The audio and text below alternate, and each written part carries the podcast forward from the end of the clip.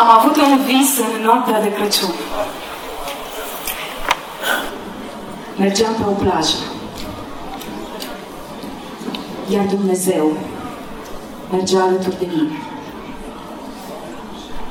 Urmele pașilor noștri se imprimau pe nisip, lăsând o urmă dublă. Una a mea și alta lui. La un moment dat, mi-a trecut prin minte ideea că fiecare urma pașilor noștri reprezenta o zi din viața mea. M-am oprit și am privit în urmă. Și am văzut toate zilele vieții mele. Însă am observat că la un moment dat, în loc de două urme, era doar una singură. Am revăzut filmul vieții mele. Ce surpriză!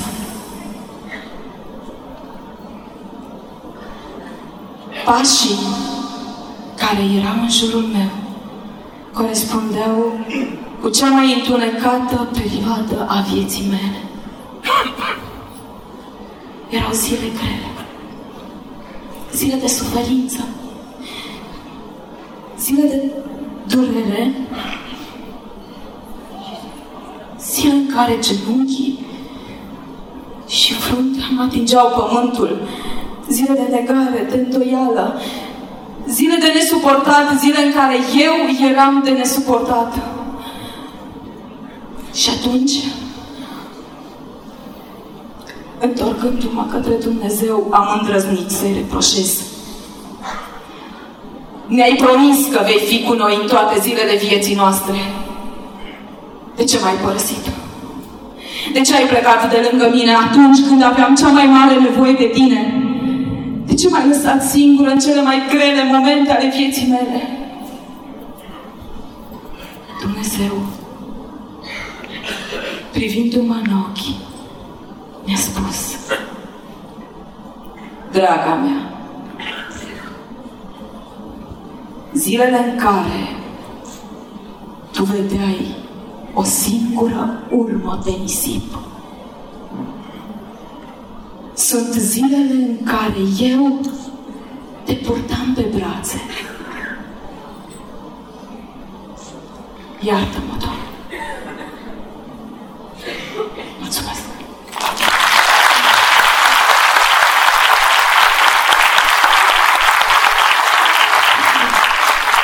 Mulțumim, doamne profesoare Simina Cota, pentru modul inconfundabil al domniei sale în care a recitat. Uh, mare ești, Doamne, și minunate sunt lucrurile Tale. Iată, astăzi Dumnezeu face o mare minune cu orașul nostru, un eveniment care reunește, după estimările noastre, mai bine de o mie de oameni. Cum am spus, altă sală mai mare nu am găsit la Reghi. Ne bucurăm că sunteți alături de noi. Ne bucurăm că acesta este evenimentul anului la Reghin, prin care sărbătorim și 100 de ani de la Marea Unire. Să ne bucurăm că suntem generația care celebrează 100 de ani de când, la 1 decembrie 1918, la Alba Iulia, s-a făcut Marea Unire. Doamnă primar, domnilor consilieri, Preacucernice Părinte Profesor, mulțumim Bunul Dumnezeu că v-a îndreptat pașii Sfinției voastre astăzi spre municipiul nostru pentru a ne aduce cuvânt de mângâiere sufletească, de întâlnire în credință, de înălțare în spirit, în inimă și în gând.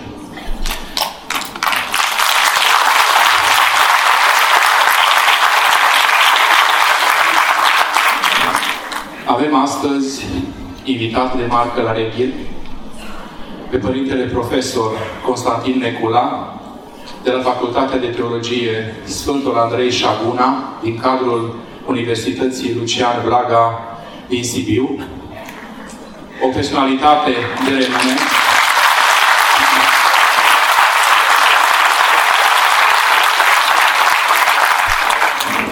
un teolog de marcă, un scriitor bisericesc, dascăl în adevăratul sens al cuvântului, Spun dascăl pentru că Sfinția asta nu este doar profesor studenților săi de la catedră, ci este dascăl pentru întreaga spiritualitate românească. Este, părinte, dați-mi voie să vă spun, o somitate ortodoxiei românești și, sincer, mă bucur că, iată, ne întâlnim astăzi. Personal, mărturisesc că l-am cunoscut pe Părintele acum mai bine de 20 de ani, în anii 90, când Sfinția sa își termina studiile la teologie la Sibiu și eu intra pe poarta facultății, însă Părintele, cu toate că a terminat, nu a părăsit niciodată instituția această Academia Șabuniană de la Sibiu și toate zilele vieții Sfinției sale sunt dedicate studenților săi, credincioșilor și unei pastorații deosebite. Astăzi avem uh, la Reghin un eveniment deosebit, în jurul unei conferințe pe care Părintele Profesor o va susține în fața sufletelor noastre, intitulată Tinerețea iubirii în Hristos, temeiul iubirii între oameni. În această lume dezbinată, în această lume când este nevoie mai mult ca oricând de unitate și de întoarcere spre valorile religios-morale, este o temă actuală. Dintotdeauna a fost această temă actuală și este astăzi mai mult ca oricând. Dragostea între oameni este cea care trebuie să domine între noi și avem model dragostea lui Dumnezeu, care așa de mult a iubit lumea, încât pe unicul său Fiul l-a trimis în lume ca să se mântuiască lumea prin El. Precum am spus, astăzi avem un moment deosebit, înconjurat și de alte momente deosebite. Sărbătoarea de astăzi este organizată de protopopiatul ortodox Reghi, în frunte cu Părintele Protopop Valentin Ștefan Vâlva.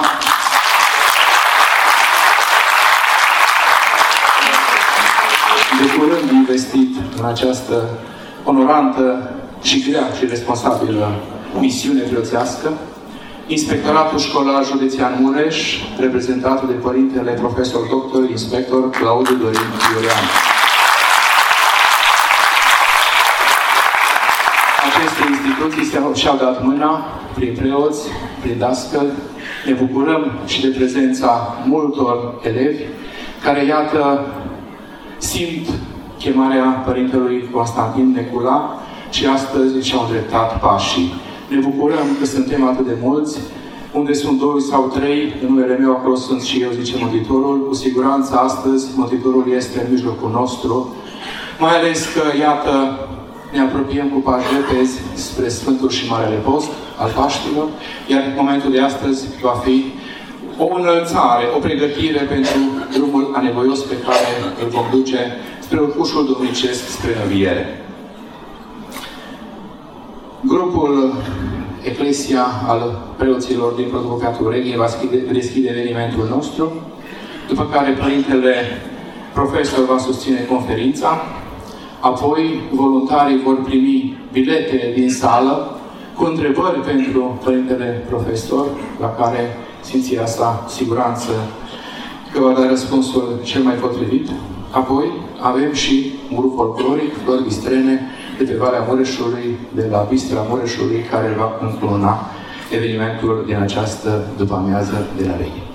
Pentru început, grupul coral Eclesia, condus de Părintele Dr. Vasile Farcaș, grupul coral al preoților din protopopiatul Reghin. La Reghin este o tradiție corală de mulți ani, de 10 ani, și iată ne bucurăm că preoții noștri, prin vocile lor angelice, cultivă cântecul religios și nu numai, îl duc la rang de virtute și ne bucură sufletele și inimile noastre cu glasurile lor. Dacă ceriți părinți, vă ascultăm.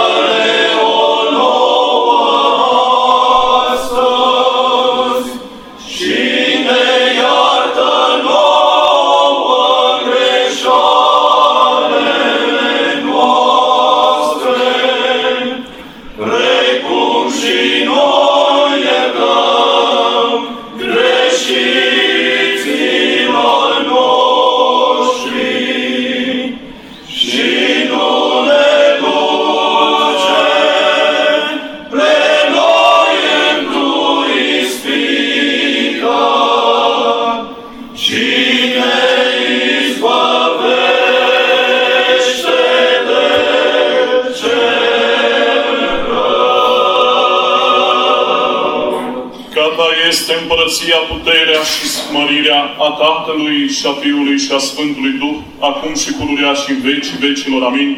Doamne miluiește, Doamne miluiește, Doamne miluiește, preacucenice Părinte, profesor, binecuvântați! Cu noi este Dumnezeu, cu a său har și cu a sa iubire de oameni, totdeauna, acum și pururea și în vecii vecilor. Amin.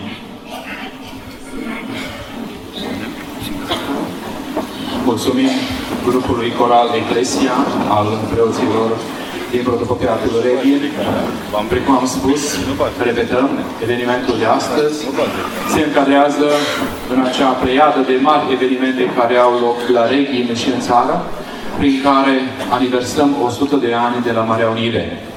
Evenimentul de astăzi se desfășoară cu înalta binecuvântare a înalta Sfințitului Părinte Arhiepiscop Dr. Irineu Pop, Arhiepiscopul Alba Iuliei, care ne transmite părintești și arhierești îmbrățișări și binecuvântări.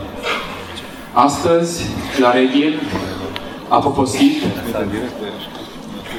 ca un bine vestitor, ca cel care aduce vestea cea bună, Părintele Profesor Constantin Necula, consilier misionar și de imagine în cadrul Arhiepiscopiei Sibiului și Metropoliei Ardealului. Este conferențiar universitar doctor la Facultatea de Teologie Sfântul Andrei Șaguna, din cadrul Universității Lucian Blaga din Sibiu, acea mare Academie Teologică, care de peste 200 de ani formează preoți, în special pentru spațiul transilvanean, dar și pentru întreaga țară. Părintele profesor a venit astăzi la Reghin ca să se bucure împreună cu noi de această mare sărbătoare duhovnicească. Precum uh, în noaptea de înviere, făclia luminează atunci când preotul spune veniți de luați lumină. Tot așa, și lumina învățăturilor Părintelui Profesor să strălucească în sufletele noastre, în sufletele preoților care sunt încredințați aș duce turma lor spre Împărăția cea veșnică, spre Raiul cel veșnic, spre Împărăția Lui Dumnezeu. Părintele Constantin Necula este mai mult decât un profesor la studenți. Este mai mult decât un cadru didactic. Este un teolog. Este un gânditor profund al vremurilor noastre. Este o personalitate de marcă a teologiei românești. Cu siguranță că abia așteptați să-l auziți pe Părintele Profesor. Multe cuvinte s-ar putea spune despre Sfinția sa și să știți că nu este o laudă de șartă ceea ce spunem aici.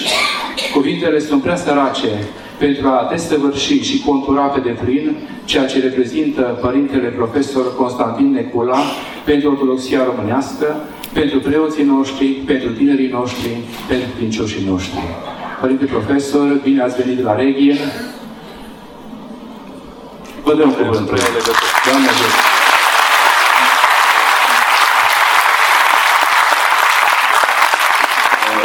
În primul rând, bună seara și vă mulțumesc frumos că ați venit. Am văzut că se intră greu în sală și sper să ieșim la fel de greu. Vă mulțumesc frumos pentru fețele acestea luminoase, că în ultima vreme am văzut o feță de români mohorâți. Zici că e anul dezbinării absolute, anul în care ne scoatem fierea toți. Uh, vă mulțumesc că nu vă scoateți fierea astăzi. Și că sunteți oamenii pe care îi așteptam și că unirea României înseamnă și să ne aducem aminte că totuși nu sunt cel mai mare ritor care a fost vreodată aici, ci tot pentru mai rămâne stăpânul. Trebuie să ne învățăm să ne cunoaștem valorile, indiferent de confesionalismul care ne mai bântuie, și să-i dăm aceluia care știe ce are de făcut, ce are de făcut. De aceea, îngăduiți unul învăță celălalt pentru mai o să vă spună că vă mulțumește pentru seara aceasta și că în fond ne-am strâns nu pentru ca și eu o somitate, mie numele ăsta îmi sună mort, așa. și nici ca ști ceva în viața mea, că da, numai Dumnezeu știe că sunt nărod cât în cape. Uh, vreau să sărbătiți ca un frate mai tânăr sau mai mare, dacă vreți, dar bucuros de întâlnire, îl caută pe micul apostol ca să crească apostolul mai mare, nu Daniele? Și că ne strângem astăzi în numele copiilor din Reghin, pe care în urmă cu ceva ani am văzut la, când a fost la examenul de gradul întâi al, al Danielei. Mai pot să vrei să spun că a fost studenta mea? Și să constat atunci că Reghin nu are copii excepționali. Că de fapt Oxfordul Ardealului poate fi Reghinul fără niciun fel de problemă, doar că noi ne punem întotdeauna cenușă în cap și căutăm ceilalți să fie mai buni decât noi. Doar pentru că vorbesc în altă limbă, foarte culturală, pe când noi, dacă știm numai românește și ungurește, suntem ele pădate. Nu e chiar așa. Îi mulțumesc doamnei primar. Mă țin târziu de promisiune, dar n-am avut ce face, n-am avut cum să o întorc. Îi mulțumesc mult pentru că uh, a făcut din, uh, din seara aceasta o posibilitate împlinită, nu doar o posibilitate gândită. Și vă mulțumesc dumneavoastră că, în fond, uh, cât de mare ar fi sala, dacă e goală, știți că nu contează cât de mare e sala, contează cât de plină e. Și eu știu că aici, de fapt, nu sunt numai o mie de oameni, ci sunt o mie de familii. Sunt o mie de familii bucuroase să se întâlnească și prin mine păcătosul cu Hristos.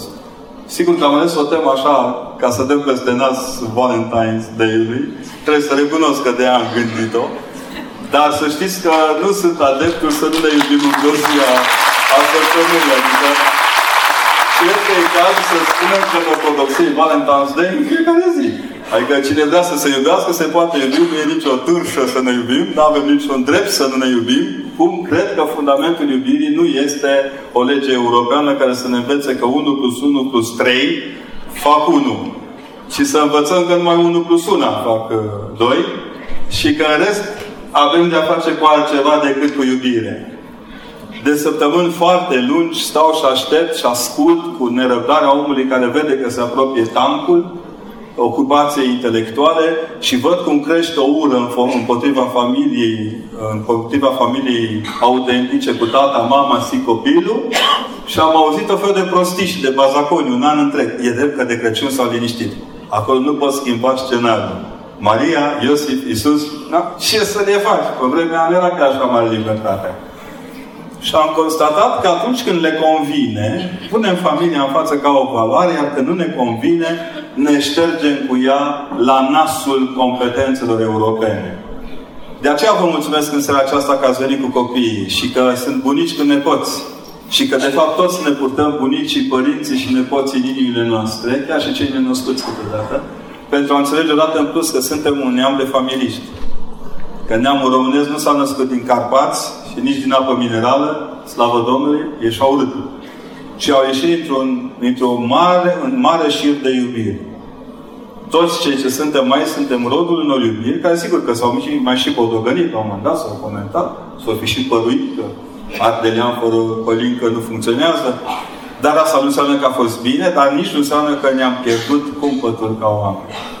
De ce am spus că temeiul iubirii între oameni e temeiul iubirii lui Dumnezeu pentru noi? Am să vă explic. A, până seara nu știam ce să vă zic la capitolul ăsta. Dăduse titlul așa pompos să facem și noi pe intelectuali, da? Aseară am citit în memoriile unui mare psihiatru american, Irvin Yalom se numește, o poveste care m-a pus pe gânduri. În terapia pe care o crease în grupul de la spitalul său, și Doamne iartă, în România apare că în spital de psihiatrie câteodată, noi suntem acum un grup de terapie, de fapt. Încercăm să ne vindecăm supărările, amărășteala. E, asta e.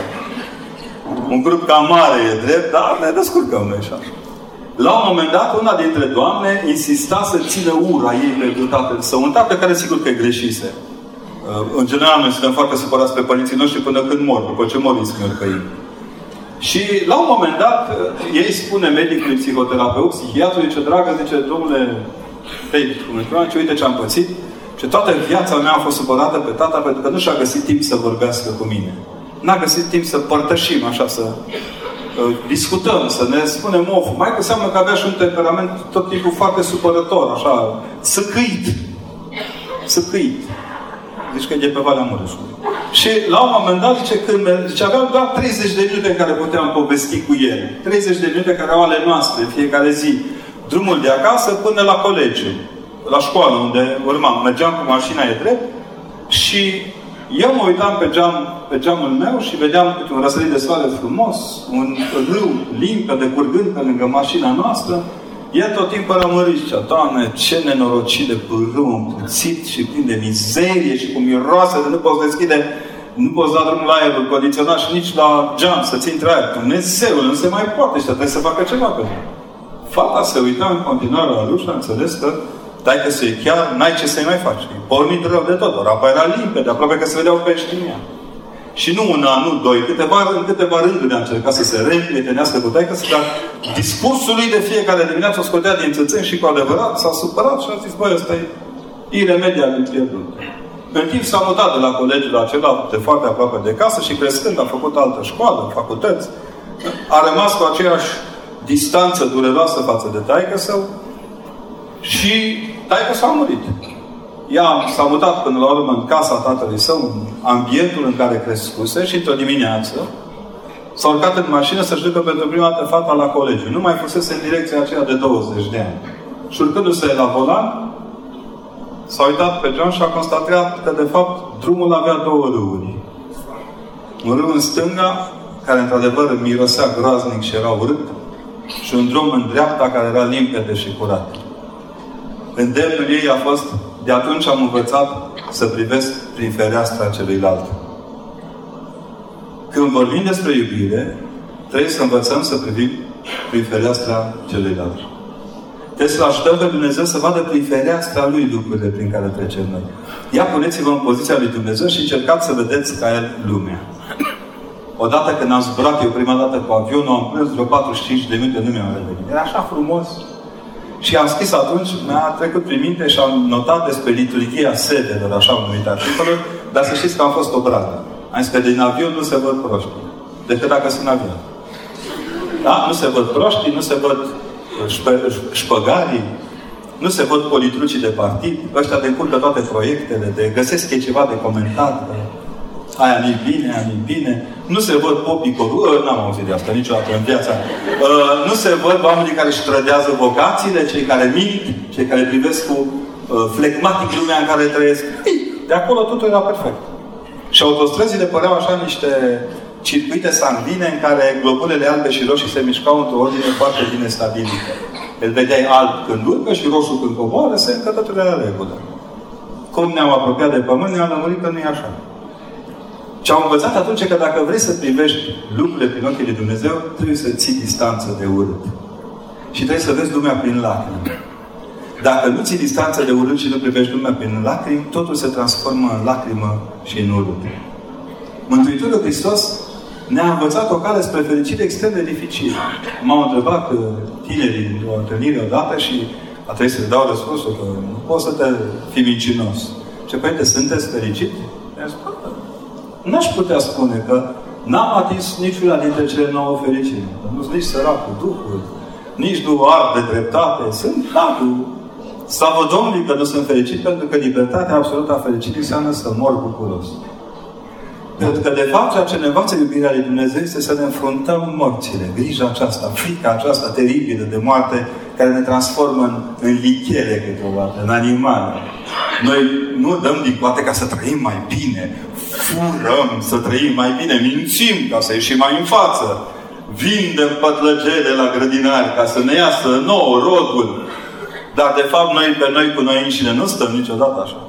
Asta e frumusețea, de exemplu, frumusețea preoției. Oricât ar fi de ciudat ce vă spun în seara aceasta, să știți că preotul e fericit după ce zice luați, mâncați și beți dintr-o acesta toți, la strană se cântă frumos, el a binecuvântat pâinea și vinul și se pune în genunchi în fața Sfintei Mese. În singurătatea aceea a omului care pare înfrânt de moarte. Pentru că, de fapt, a iubi înseamnă a fi dispus să mor de dragul celuilalt, atât încât moartea ta să devină viață. M-a întrebat la Iași copii acum 2 ani, ce părinte noastră mai credeți în moarte? Nașpa ce-o fi în mintea lor despre popi, nu vreau să mă întreb. Și atunci mi se întâmplă. Ce ne puteți spune cum? Și atunci m-am gândit și ne-am povestit cum duminică de dimineață, preotul când se trezește, este postică trezit din somn. Se spală, se îmbracă, și apă el nădraci, că nu poate merge în pantaloni scurți, nu, ar putea, dar nu dă bine. Da? Încearcă să-și ia o cămașă, că a slujit și el în tricou, o cămară de cald, dar le înțelege cineva, nu înțelege nimeni. Și începe deja să-și ia reverenda. Din momentul ăla, părintele nu mai e el. Deci a luat reverenda pe el și a luat și groapa cu el. Și se pregătește de o moarte foarte lentă.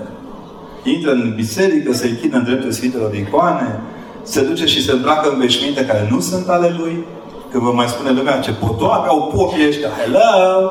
Nu pe numele nostru, pe spatele stiharului și, be- și felonului meu nu scrie postică băiatul frizerului.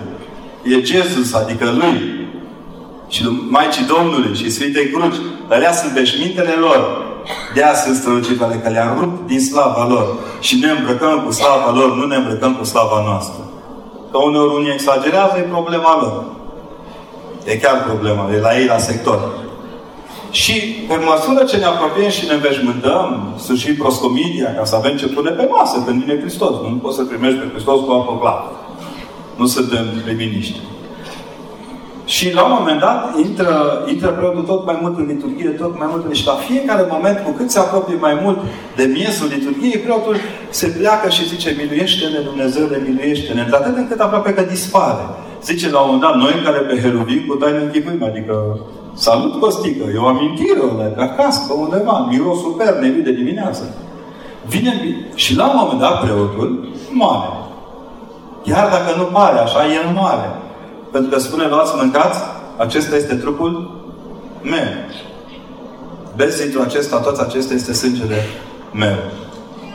Adică atât de mult se identifică cu Hristos încât moare împreună cu El, așteptând să învie împreună cu El.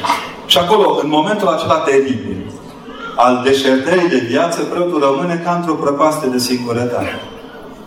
Acolo nu mai ești decât cu oamenii pentru care te rogi, cu sfinții în care crezi, poate cuvinte, ești o biserică îngenunchiată. Ești cu tot ceea ce semnifică vocația ta. Și în fața trupului și sângelui Hristos, tu nu mai ești viu. Abia când își revine și zice pe preasfânta născătoare de Dumnezeu o cheamă în ajutor și strigă către apostol, el iese ca dintr-un izvor de înviere. Într-atât încât la un moment dat are curaj să iasă să spună cu frică de Dumnezeu, cu credință și cu dragoste vă apropiați. Și o spune ca unul care a trecut prin moarte și înviere. N-a trecut doar prin școala teologică, ci prin mâinile episcopului. Asta este taina iubirii, modul în care Dumnezeu vede iubirea. Această iubire jertfenică trebuie să fie cea care ne unește între noi. Revin, nu există pastile de iubit în ciuda viagrei, nu ai de făcut altele, nu de, de crescut iubirea. Nu există pastile de, de, de, de creștere a dragostei unii pentru alții. Ar fi simplu să te duci la farmacie, bună ziua, vă frumos o pilulă de calmat când mă duc la primar, nu? nu? Ce bine ar fi să avem vreo câteva tone de pastile pentru guvernanții noștri. Măcar să doarmă. Treci sunt periculoși. Da? Cât de bine ne-ar prinde, știu eu, la școală să avem pastiluță pentru învățatul adun- uh, scăderii și mulțirii. Azi de dimineață am primit un filmuleț de la o învățătoare teribil de talentată de la București, care am cunoscut-o la Iași când preda profesorilor. Copiii, domne, învață matematică cu boabe de fasole. Groaznic! Vai, ce jenant pentru lumea tabletelor, iPad-urilor. Femeia aceea a învățat, de fapt, că numai ceea ce atingi reușește să-ți miște mintea. Ca un creier făcut pe touch screen, scoate când touch, când screen. Adică nu prea... Dar mai mult decât atât, i-am scris azi dimineața, cred că e cea mai fericită fasole din lume. Să fii fasole și să stai în mâna copilor care te numără, Domnul. Și nu te mănâncă niciodată. E interesant. Vă dați seama că, de fapt, tot ceea ce ne este prezentat ca mare, mare realizare, ca mare creștere tehnologică, excepțională, ce important a fost, nu că și-a trimis unul Lexusul în, în cosmos. Extra! Știre! Nu conta că din Lexusul și racheta aia puteai hrăni toată Africa. Măcar vreo 2 ani. Conta că și-a trimis la Lexus și toată lumea l-a aplaudat. Cum să aplauzi, domnule regele, când e gol? Trebuie să zică, băi, ești în pielea goală, nu te uiți la tine că degeaba l-ai trimis, că n-are cine șofa. Ți-ai pus un manechin, că nimeni n-are curaj să conducă o mașină în spațiu. Printre altele. Nimeni, ba, mai știi că poate dacă face vreo strigare, o să-o găsi cu de nebun. Taina aceasta a iubirii pe care ne-o propune lumea în care trăim, este o taină a iubirii feriate, care nu are, are unitate în Hristos, nu are unitate în dragostea lui Dumnezeu. Este opusă în întregime la tot ceea ce ne-au învățat bunicii și părinții noștri. Țineți minte când făceau în ajun de Crăciun sau în ajun de Paști bunicii de cozonac, ce vârtos să rau pe noi să nu mâncăm cozonacul, deși ne tăiau o felie. Și n-ai voie să mănânci aveți gustă dacă e bun. Nu? Sau zicea, la post cu voi de astăzi postiți, dar ce era? Ce niște lapte covăsât, o cu mămăligă, că treci copil mic, trebuie să crești. Cine nu înțelege că iubirea îl crește pe celălalt, n-a înțeles nimic din creștinism. Mă uit la oamenii ăștia ce clișee au împotriva creștinilor când vor să ne bodogăre, ca să nu zic să ne jure că nu e frumos. Nu? Biserica implementează frică în mințile oamenilor. Serios? Și faptul că ne face scut anti-rachetă ne încurajează. Și faptul că vorbim toată ziua la știri despre cum vor să umbure, rupe unguri ardealul, cum vrem să ne împușcăm unii pe alții, cum conduce gică de la scolărie. Că astea sunt știrile noastre. Cum se calcă oamenii, cum se zdrobesc oamenii, cum mor oamenii. Asta e așa, să ne destindem.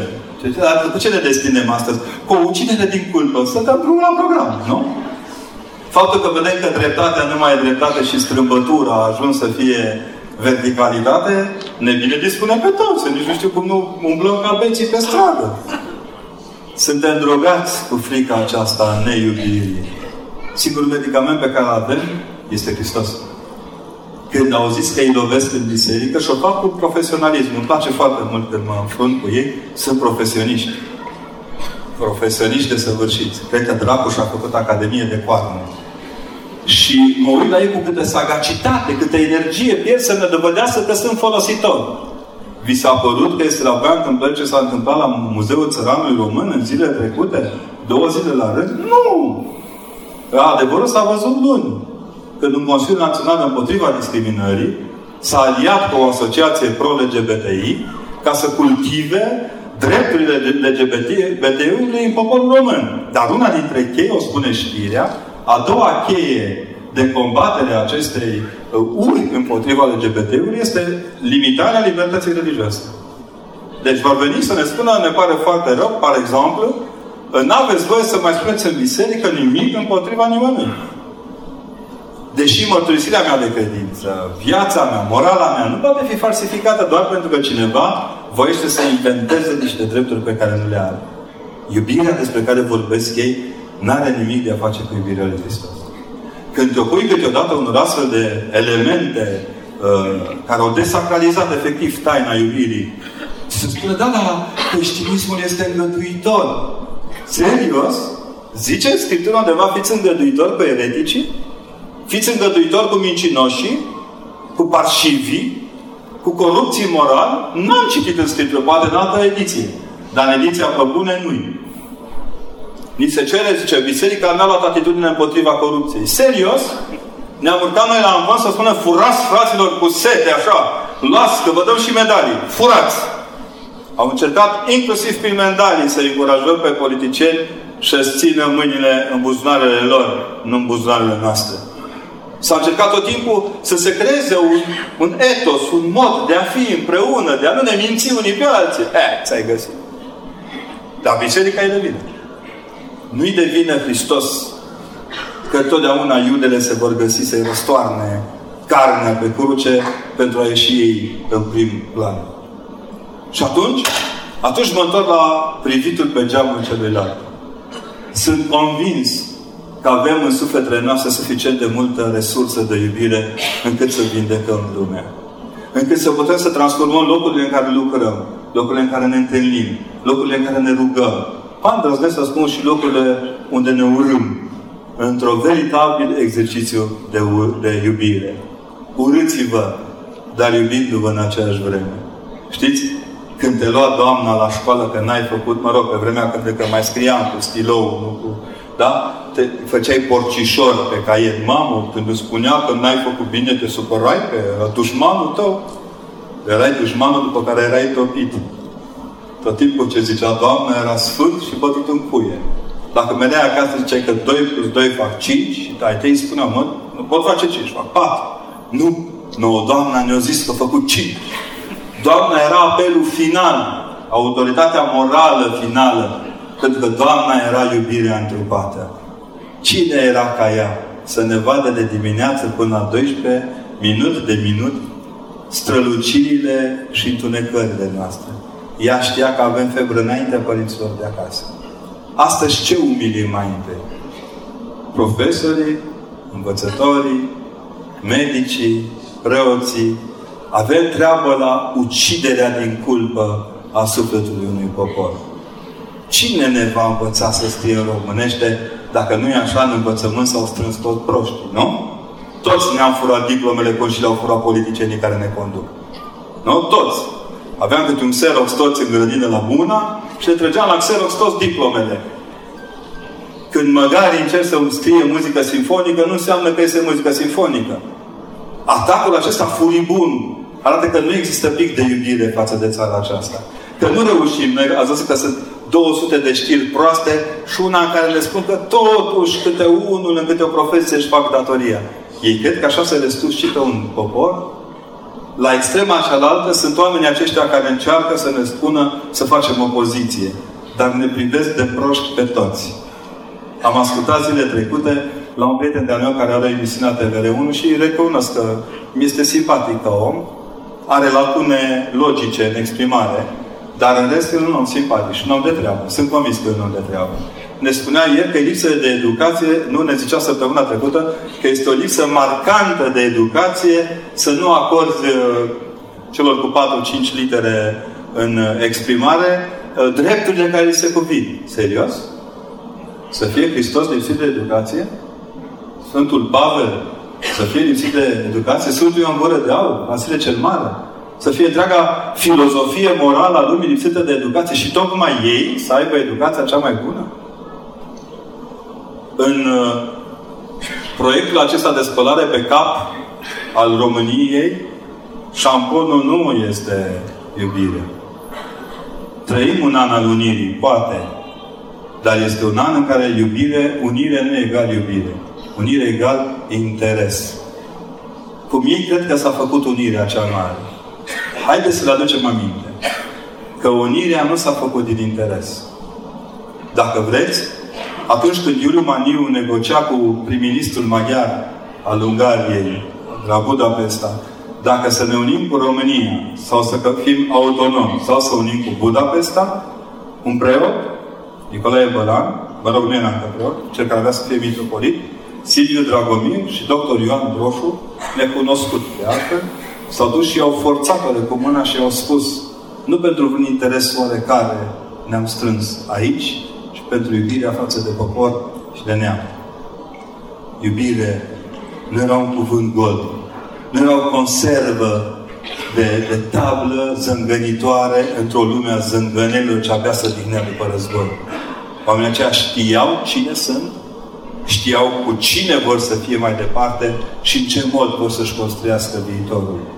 Aveți senzația că și-au trimis mamele pruncii la război din interes? Săptămâna trecută am citit aproape 200 de scrisori ale unei mame către fiul său pe front. Se va reedita, sper, cartea. Dar să vă spun, mama îi scria prima dată la vremea când era tânără soție soțului său ce plecase pe război în primul război mondial. În a doua parte a, a, a poveștilor era aceeași femeie care trimitea scrisori către bărbatul său și către soțul ei care merge, și către fiul ei care mergea la război. Iar a treia parte de scrisori descoperite sunt scrisorile mamei către nora sa, amândouă fiind văduve. Au murit oamenii aceia doar din interes? Să fi avut o mamă interesul să-și trimită bărbatul, soțul la război? Și băiatul la război?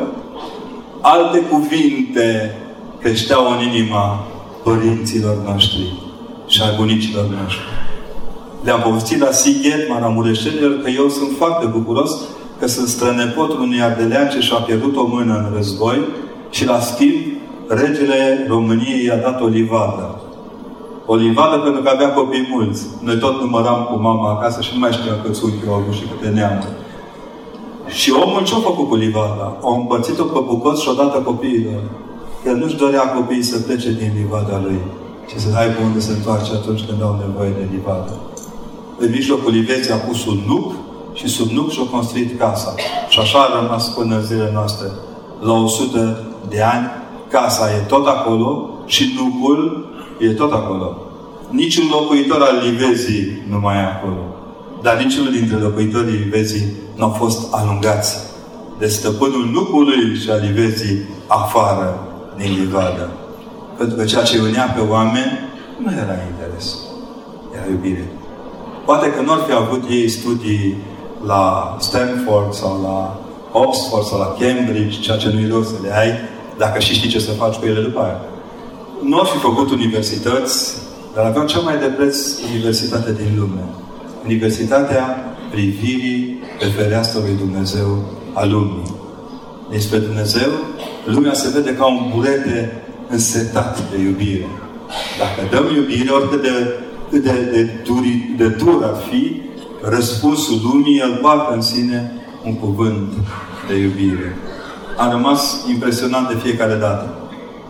Recitind memoriile celor din război, recitind memoriile celor din temnițele comunismului, dacă ne-ar întreba Eminescu ce îi mâneau pe ei în luptă, ce voiau acest apus, oamenii aceștia nu au fost mânați în lupta lor de interese obscure, ci de luminosul interes al iubirii față de aproapele.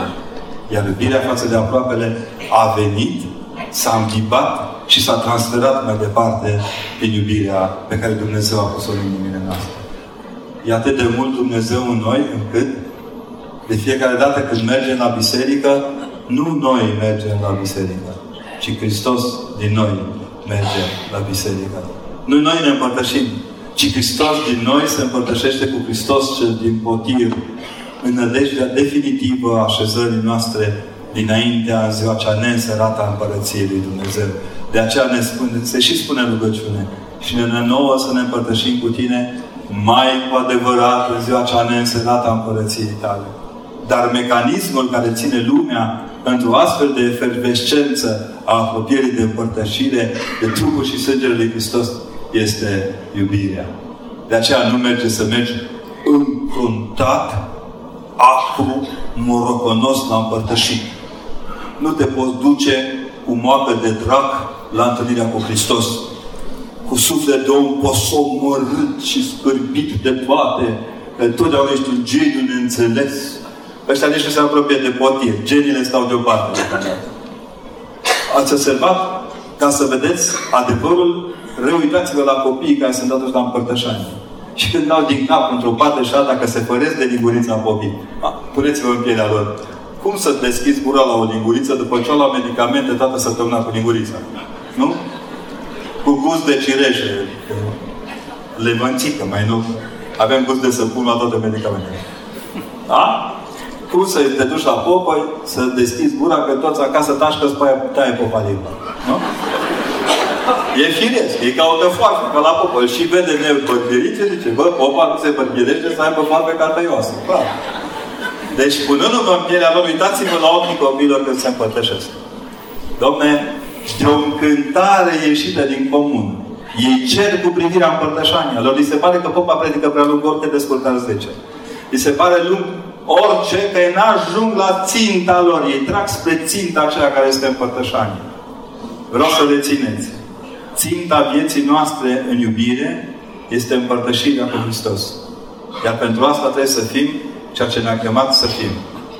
Fiți sfinți, precum și Tatăl vostru cel din cerul Sfânt este. Iar Sfinții nu urăsc. Domină urâtul cu frumosul. Ura cu iubirea. Prostia cu înțelepciunea care vine de sus. Și nu-și doresc să domine pe nimeni. Pentru că singurul pisc pe care îl urmăresc cu privirea este și rămâne Hristos. Acesta a fost, hai să spunem, pretextul poveștii din seara aceasta. Nici nu vreau să ziceți conferință, dacă vreți ziceți șezătoare populară, ca se practică. Și încercați să rețineți din tot ce am spus cuvântul acesta legat de Dumnezeiasca liturghie. Când preoții ne spun cu frică de Dumnezeu, cu credință, și de dragoste vă apropiați, nu ne cer să ne apropiem doar cu frică. Și dacă vreți, cea mai teribilă matematică a lumii în care trăim. Preoții le văd combinări de trei luate câte trei. Da? Credință cu nădejde și dragoste, nădejde cu credință și frică și tot așa. Nu putem să fim mai lui Hristos dacă în inima noastră nu sporește iubirea care are în ea și o doză de frică. Vreți să spuneți că o mamă la capul copilului înfierbântat de febră, care așteaptă să-i scadă temperatura după ce a dat pastiluța și l-a înfășat, cum a zis doamna doctor, în cască, că nu are timp să țină mâna pe telefon, și îl vede cum scade temperatura copilului, sau ferească Dumnezeu, cum crește, frica aceea a mamei nu este frică din iubire, Vrea să-mi spună cineva că frica profesorului care se plimbă prin fața liceului când copiii dau examenele și el nu știe că zici că dai examen cu fiecare generație pe care o ai. De aia se spune că profesorii sunt niște vânzători de păsări. Avem o colivie de păsări în sufletul nostru cu fiecare generație care ne trece prin mână. Noi nu iubim pe oameni pentru că ne emoționăm pentru ei, Lumea crede că rezistă doar dacă avem proiecte. Rezistăm doar dacă proiectul fundamental al vieților noastre este să rămânem oameni, în ciuda lipsei de omenie din jur. De aceea, dacă vrem să dovedim iubire unii către ceilalți, trebuie să le privim cum ne privește Hristos. Cu frică, credință, cu nădejde, cu dragoste, cu toate aceste virtuți care fac din celălalt aproapele tău, niciodată dușmanul tău. Acestea sunt gândurile de pretext pentru seara aceasta. Vă mulțumesc încă o dată și sper din toată inima ca postul acesta să vă apropie de dumneavoastră mai întâi. Toată lumea vă spune că în post trebuie să postiți, să nu... Uite, vă zic eu, încercați să vă apropiați de dumneavoastră. Dați-vă 5 minute în plus ca să vă vedeți cum sunteți. Descoperiți-vă o limită pe care credeți că nu aveați. Exersați un minut de meditație la Cuvântul Scripturii. Și încetați să fiți niște roboței, băgați în priză și scoți din priză. Luați aminte la copii. Când merg la școală, merg ca roboței. Unde duci? Nu la școală. Au și dopurile în urechi, cu sârmă, cu tot. Egal. Când vin de la școală, destinși. De unde vin? De la școală! Au scăpat de belea. Da? Nu faceți din ceea ce iubiți beleaua vieții, ci încercați să iubiți tot ceea ce faceți cu bucuria aceasta pe care Hristos ne poate dări.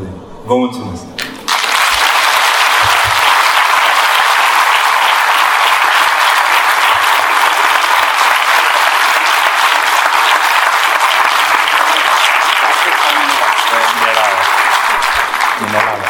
Mulțumim frumos, Părinte Profesor. Cu siguranță nu vă vom lăsa chiar așa ușor să scăpați eh, de aici de la noi. Eh, la intrare sau, mă rog, la ieșire este un stand cu cărți ale Părintelui care se pot achiziționa. Iar la final, Părintele cu îngăduință probabil va acorda autografe celor doritori. Îi rugăm pe voluntari care au bilețele adunate să le aducă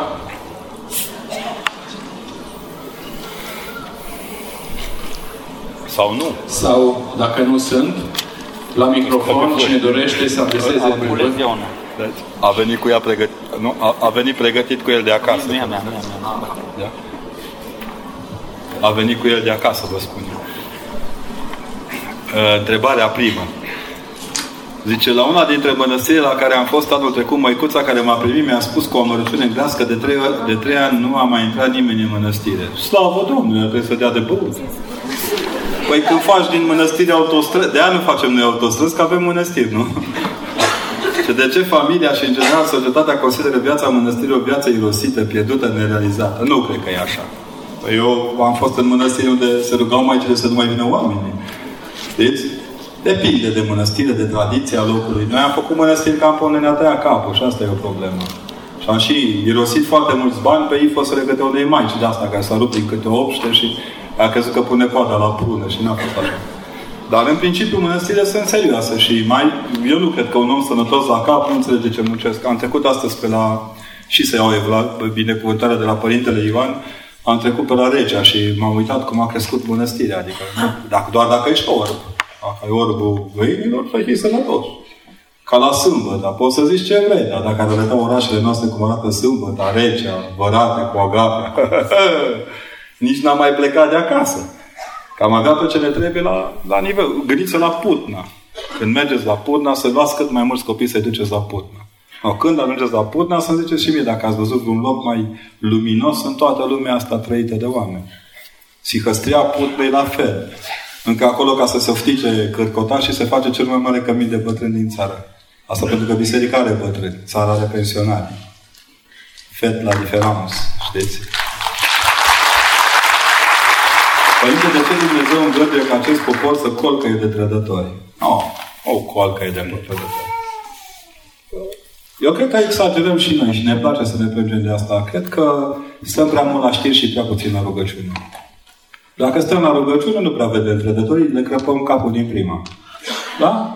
Nici n-ai ce să discuți cu ei. Vă spun eu, oamenii care au dus de râpă țara asta continuă să-și facă mendrele în ciuda tuturor opozițiilor noastre. Îți cam motanul încălțat, îi scoți pe geam, intră pe acoperiș, îi scoți pe acoperiș și intră prin gaura, nu spune de unde, că nu-i frumos. Tot timpul își vor găsi o fisură în sistemul nostru. Pentru că nu suntem naivi, continuăm să credem în, în spusele lor, dar ceea ce este important pentru noi ca popor este să ne creștem între timp oamenii de virtute. Să învățăm pe copii că nu, nu e de jurat la școală. Că nu e de bătut la școală. Că trebuie să mergi la școală, spăla pe dinți și sub braț, măcar. Da? Că trebuie să învețe să stea în bancă ca un om normal, să Știți? Adică cultivarea aceasta a deșuchierii cu orice preț a oricărui gest ne costă acum. Cred că suntem un popor fericit. Trădătorii noștri măcar se văd cu ochiul liber. Celorlalți le trebuie trupe de ocupație ca să-i găsească. Ce părere aveți despre tinerii căsătoriți care se feresc de o posibilă sarcină? Oricum le vine să stea liniștiți. Le dorim succes. Că cu cât se feresc mai mult la tinerețe, cu atât se roagă la bătrânețe să o aibă. Evitați prostia, nu sarcinile, da?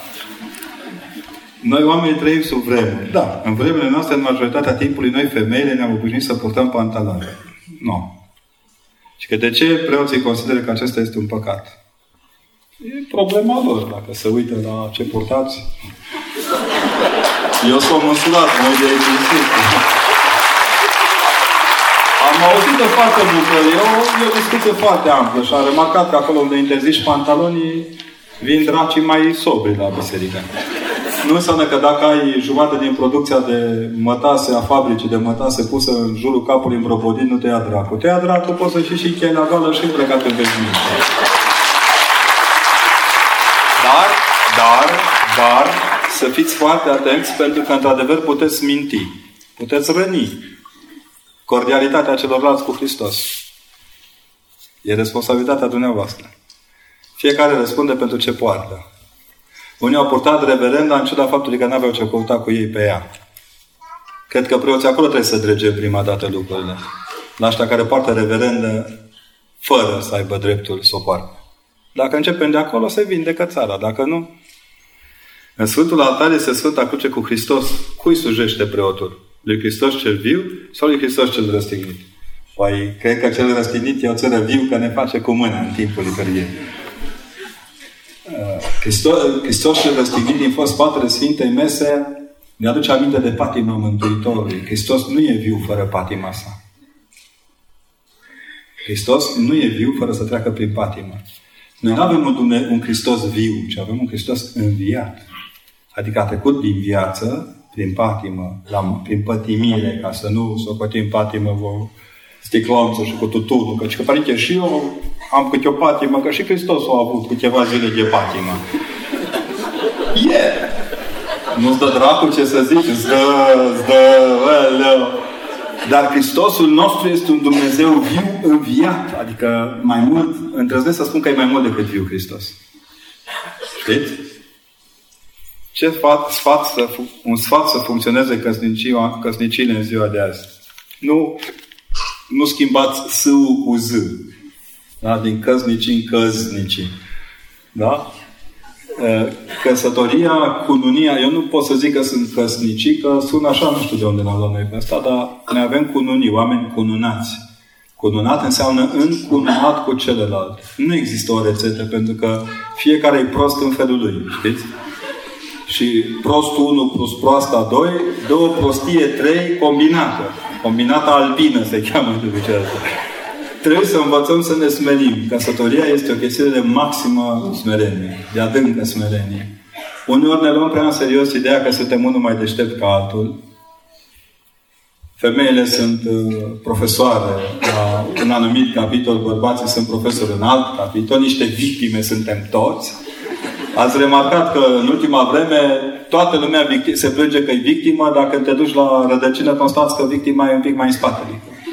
Din nefericire, din nefericire în scurt circuitul acesta al căsnicilor din țară suferă enorm copiii. Și copiii să nu uitați că vor fi maturii de mâine și de poi mâine. Și că la rândul lor vor fi părinți pentru alți copii. Deci dacă nu pentru binele dumneavoastră, atunci pentru binele strănepoților dumneavoastră, temperați-vă prostia. Și apoi încă un aspect. Oricât de mult am vorbit noi aici acum împreună despre căsnicie, cum să face, cum să știți că în sine căsnicia se împacă între cei doi oameni care alcătuiesc. N-am văzut, adică preotul poate face minunea de a tempera, de a media un conflict, dar nu vindecă conflictul. Când intrăm nevindecați în propriile noastre căsnicii, toată viața noastră purtăm rana cu noi. Și orice zgârietură pe rană naște sânge. Da, e greu să vă dea cineva sfatul, mai ales că toți suntem deștepți. Toți le știm pe toate, deci nu are cine ce ne spune. Mai ales ălălalt, celălaltul. Dar eu zic că în smerenie și în, în împreună lucrare cu celălalt totul se, re, se rezolvă, se, se aduce la un numitor comun. Dragostea de la distanță, cum poate supraviețui? Asta e un banc frumos, creat așa pentru, pentru a ne acoperi. Sigur că există dragoste de la distanță, dragostea între părinți și copii care...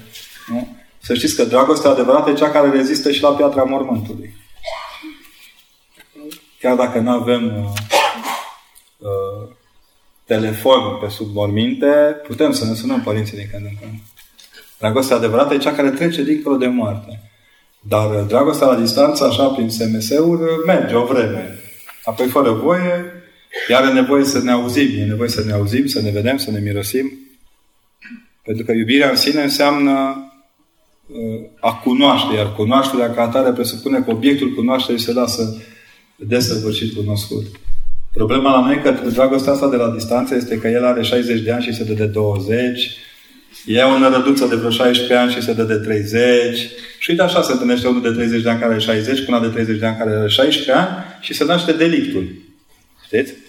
Da, să ne dăjduim că ne mai deșteptăm și noi și ne punem uh, corect în aplicare serviciile române de, de informații și pentru lucruri care privesc poporul, nu doar pe ei.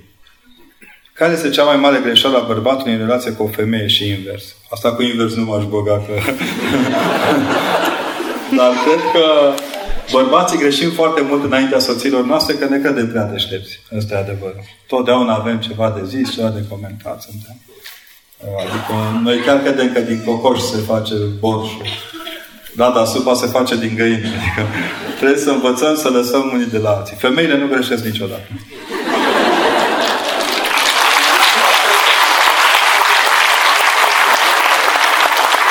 dincolo de glumă, vreau să înțelegeți că suntem într-o criză reală în ceea ce privește rolul bărbatului în, în societate și al femeii.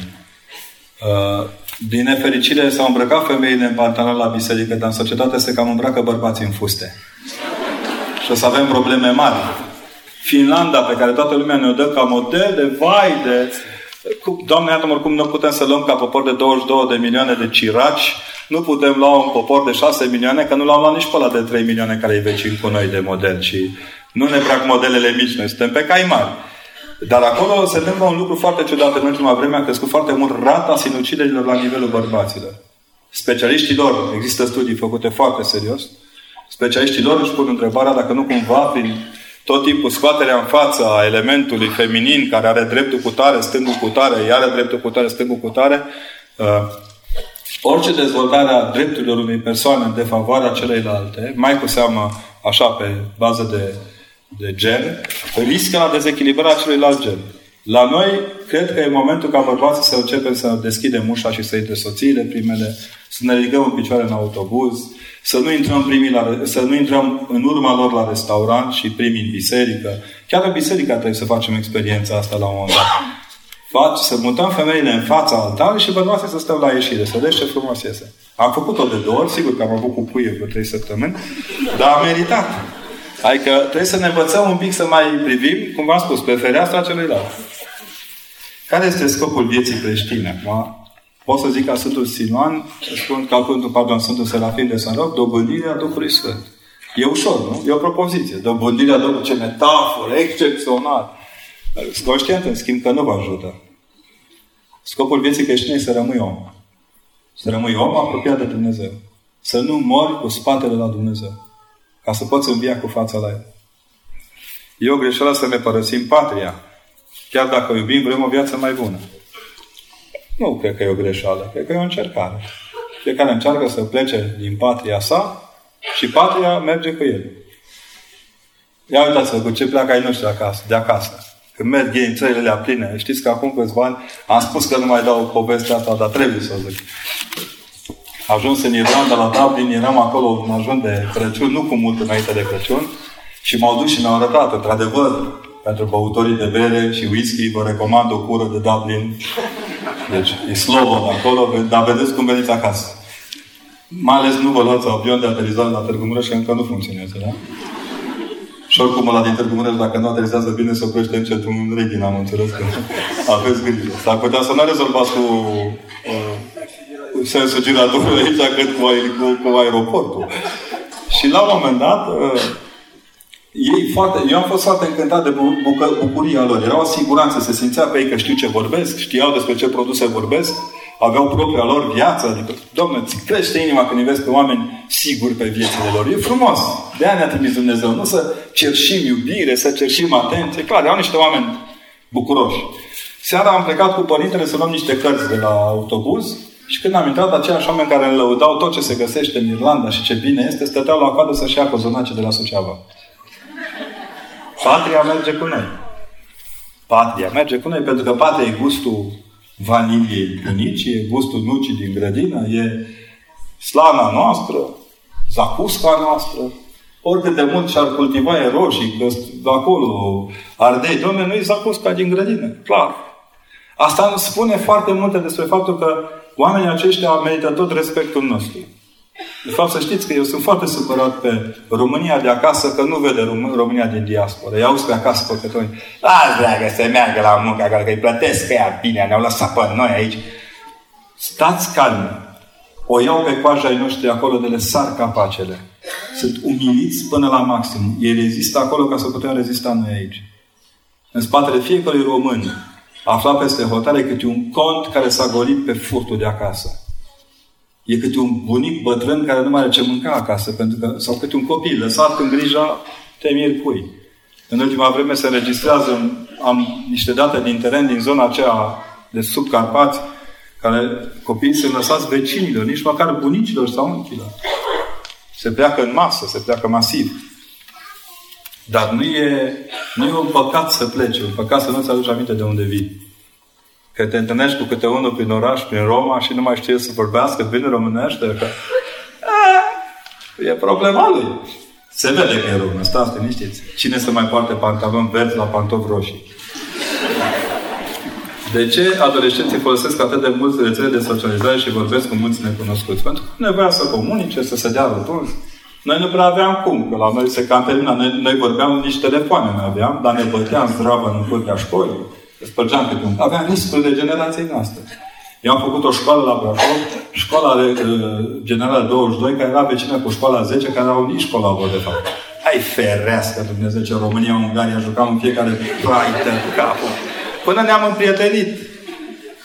Am consumat urile noastre în primii patru ani de școală. În următorii patru ne-am bătut și după aceea când ne vedeam pe stradă, știam ce încredere puteam să avem unii ceilalți. Să știți că nu întotdeauna conflictul naște noștri. Conflictul vădește și bărbații adevărați și oamenii adevărați. Cam așa și cu copiii ăștia. Ce să facă domnul acasă? Că veniți târziu și că veniți plictisiți. Noastră nu și vă ajungeți acasă și dați cu zapping pe televizor. Nu știu cum Dumnezeu să blochează tot la Antena 3 și la România TV. E un defect profesional. De la o vârstă încolo zici că numai canalele le două. Dați și noastră pe Mezzo, dați pe pe, măcar pe fotbal. Deși nici acolo n-ai ce vedea, că e cam politic acolo. Cine bagă banul, ăla câștigă, nu? Fiți atenți la lucrurile acestea. Adică nu cedeți copiilor ceea ce nu le oferiți. Se poate ca motivul unei constante de liniște pe care o simt să fie despărțire de Dumnezeu? Nu. Sunt altele. De Dumnezeu nu v-ați despărțit. Câtă vreme vă întrebați și gândiți, de Dumnezeu nu v-ați despărțit. Sunt altele. Cum trebuie să se comportă un adolescent? a, perfect, la costum, cravată, cu dinți apretați, cu, pardon, cu cămașa apretată, să fie de 10 pe linie, dar cum? Deci adolescentul se poate ca noi toți când eram adolescenți, cu bune și rele, prost și deștepți concomitenți, îndrăgostiți și urători, fumători și nefumători deodată. Nu? Lăsați pe copii să-și trăiască adolescența, de nască prostire, că nu a născut nimeni sicrie. Sicrie ajunge la canieți firma, dar în timpul vieții suntem chitară, vioară, copză, altceva. Nu uitați că tineretul este rodul bătrânetului. Dacă avem bunici care s-au blocat pe, pe, pe turci, și bine avem și un președinte de partid care s-a blocat pe turci, dar uh, dacă avem oameni blocați pe telenovele, și cum ați vrea să crească altceva decât adolescenți de telenovele? Când bunicii noștri au blocat pe rugăciune, ne-au crescut ca niște oameni de rugăciune. Fără să ne fi spus niciodată nimic. Eu și acum, când închid ochii în biserică, atunci când intru în orice biserică din, din, din țară, în, în răsăritul dimineții, nu văd pe altcineva decât pe mama, tati, stând într-o strană acolo, pe mama aia. Și la jumatea liturgiei vine bunica, mama mamei care întotdeauna venea mai târziu, că avea mult nepoți în grijă. Nu, dar nu lipsea o dată duminica. Moarte să fie. Bine, moarte, a venit și moarte la biserică duminica, că am dus-o de duminică seara la biserică. Deci, știți cum zic? Dacă oamenii gesturile astea construiesc familia, familia așa se crește.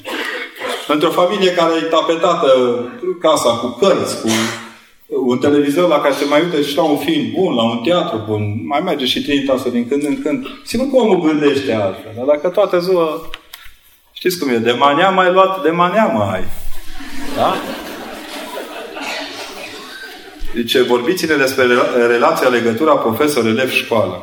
Acum, iarăși este vast și aici, că poți să trăiești relația de profesor-elev când elevul te ascultă. E foarte greu pentru profesor. În ultima vreme, profesorii sunt loviți din toate părți. Oricum, principalul dușman al profesorului sunt părinții. Cu ei fose. Toți știu de pe Google ce e de făcut la școală cum să se dezvolte planul lecției. Toți specialiști în toate. Citim toate tânteloaiele ratate prin cine știe ce profesie și care au ajuns menegerițe educaționale peste noapte. Nu că ministrii ar fi mai buni, că și ei sunt tot în secția de... Așa? Și imediat veni la școala a doua zi să spunem profesorilor ce au de făcut. Știți că azi citeam într-o știre că în Japonia o singură profesiune nu se închină în fața împăratului. Dascălii. Pentru că Dascăl fără împărat avem. Dar împărat fără dascăl nu. Când vom recăpăta această demnitate, dar nu mai spurca cu toate prostile. A zis că a fost cazul acela al părintelui profesor de religie dintr-un oraș de lângă Sibiu și toată lumea a sărit fără să aibă date preliminare, fără să aibă niciun fel de cultură a cazului. Da, uite, am văzut noi cu mâna noastră, iau ce făcut. Dincolo de faptul că știrea principală a fost primară, a fost că după ce în repetate rânduri a făcut avansuri elevilor din școală, dacă ați fi văzut numai avansuri, nu le făceați. Da? Dincolo de asta au fost gesturi obscene făcute la... Ok, sunt de acord că omul a avut un tic neloial catedrei. Pot fi de acord. Dar să aud eu lider sindical că cere demisia unui profesor, când tu ca sindicalist trăiești pe seama activității profesorului tău, I-am auzit pe doi, unul de mare societate națională a sindicatului în învățământ și ăla de la Sibiu cu care sper să mă întâlnesc o dată și să-i zic cum sunt eu, știți că eu vorbesc pe o polite totdeauna și sunt foarte diplomat, dar cineva trebuie să le spună că există o, nemer- o limită a nemerniciei. De fapt, pe profesor și pe învățător nu-i mai apără nimeni. Nici măcar colegii lor. Iar dacă și când un director de ăsta căpcăun, avit să se dea mare, să pună mâna pe putere, execută cod la cod cu ceilalți. Ori în fața singurătății profesorului și învățătorului nu stă nimeni să-l ajute. Doar familia lui. Dea respect familiei de profesor. Amărâți ea care rup salariul cod la cod cu el de pe o lună pe cealaltă. Că toți vrem performanță în România. Toți vrem Mercedes, dar dăm 10 lei pe roată. Păi nu stă nimeni Mercedes cu 10 lei pe roată. Iar ca să funcționeze un sistem, nu spun că trebuie plătit bine, dar trebuie uh, onorat cum se cuvine.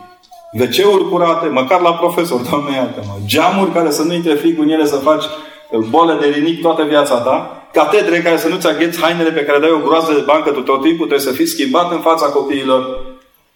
Iar copilul sigur că nu se mai trage de brăcinar cu o personalitate. Când ești o personalitate, cu toate ale personalității, copilul intră în, în sângele lui, intră automat respectul față de, de omul acela.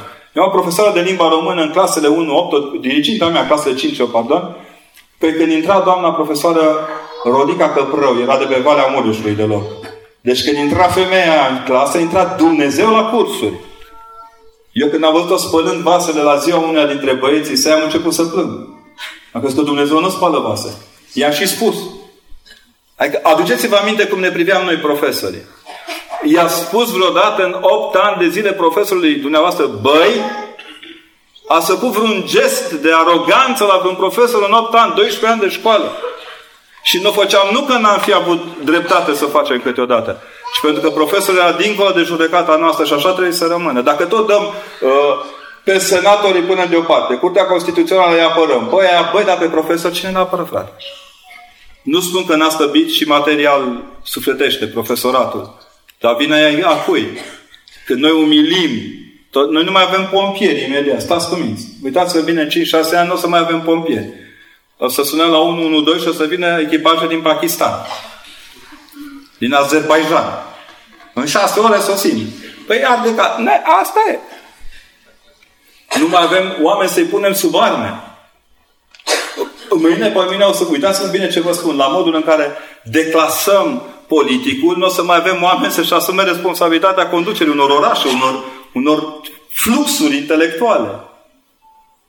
Aici e problema cea mare. Așa că rugați pe copiii să-și iubească profesorii și faceți-o împreună cu ei. Vă rog eu mult.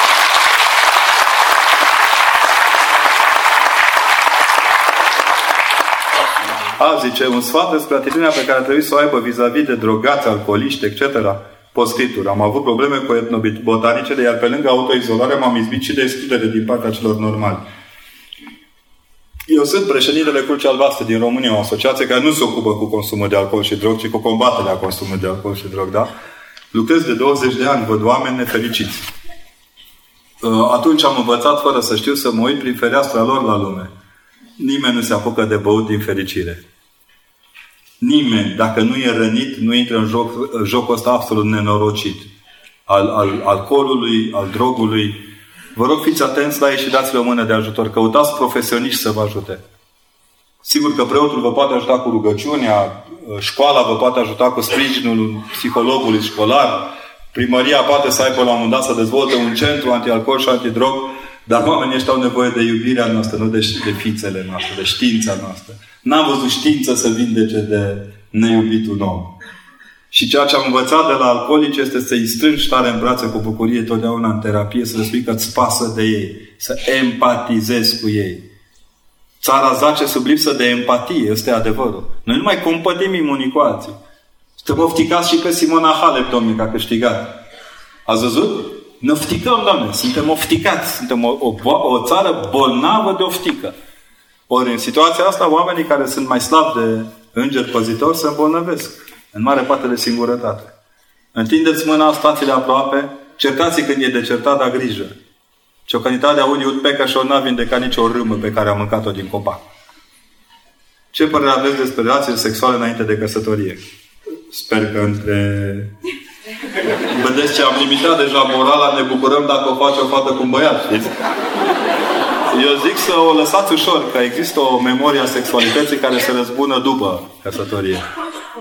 Vă rog, lămuriți-ne în problema dragostei impost. Este voie sau nu este voie? Dragoste oricând. Binecuvântat să uh, Biserica nu poate să vă spună ce aveți de făcut acasă. Doar dacă greșiți acasă, biserica vă poate ajuta să îndreptați. Asumați-vă cu responsabilitate ceea ce vreți cu adevărat. Și nu mai dați vina pe biserică că vă interzice aia, vă interzice. N-am văzut într-o, nicio biserică la intrare, duminica, astăzi cine a făcut sex ieri după masă nu intră în biserică. Da? Terminați cu prostiile.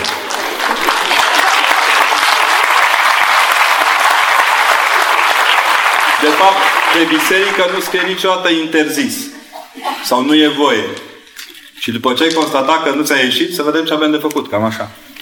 De câte ori trebuie să ne rugăm pe zi? De câte ori ne îngăduie sufletul? Știți cum este? Minimum 24 de ore. Dacă nu mergem la biserică, dar suntem buni, credem în Dumnezeu și știi că trebuie să ne ajutăm aproape de Dumnezeu, ne va ajuta în mod cert. Dar fiți atenți! Dacă atunci când s-a terminat benzina, te duci să o încarci de la aprozar, nu prea merge. Dar aveți grijă unde încărcați când se termină benzina la fapte bune. Dacă de Dumnezeu trebuie să ne fie frică, de dracu cum trebuie să ne fie? Păi de dracu nu aveți de ce să vă fie frică, că vă, vă tachinați cu El. Tachinatorii de Dumnezeu simt ei că n-au frică de dracu. Vă spun eu, să nu dea Dumnezeu să-L cunoașteți. Nu-i spuneți dracului tuturor patinajelor artistice, că nu e acolo. E atât de perfid încât poate sta și într-o astfel de întrebare.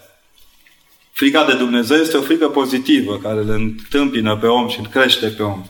Dacă vreți să aflați cum e când ți-e frică de dracu, intrați într-un spital de psihiatrie și stați de vorbă cu cei care sunt încercați cu astfel de melancolie uh, fără sfârșit. Uitați-vă la depresivi, uitați-vă la care au duhul lor. N-am zis dracul lor, că nu sună bine. Dar au duhul lor care îi chinuie. Și uitați-vă la dumneavoastră că nu vă treziți duminică dimineața și ați mai dormi o jumătate de oră.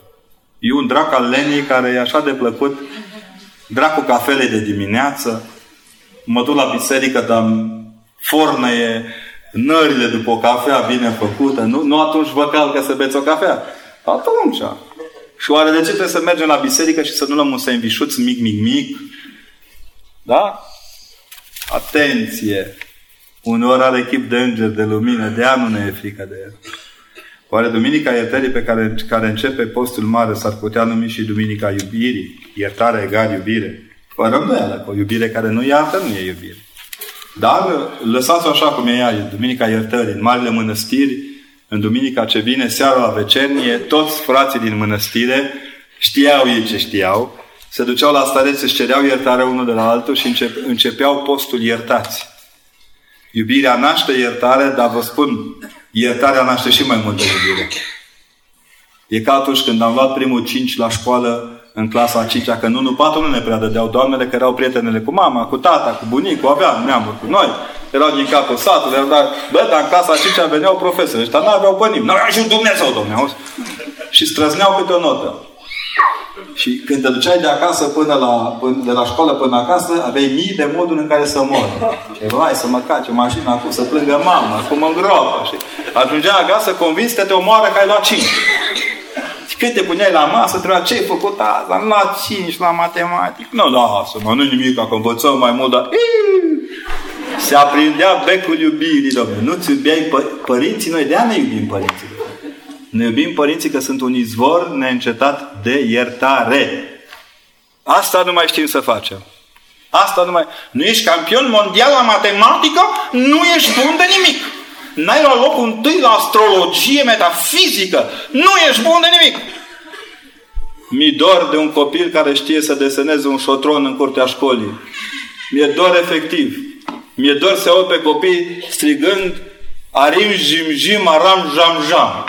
Și o fi zis, mai când eram mici, parcă n-am bătut în cap.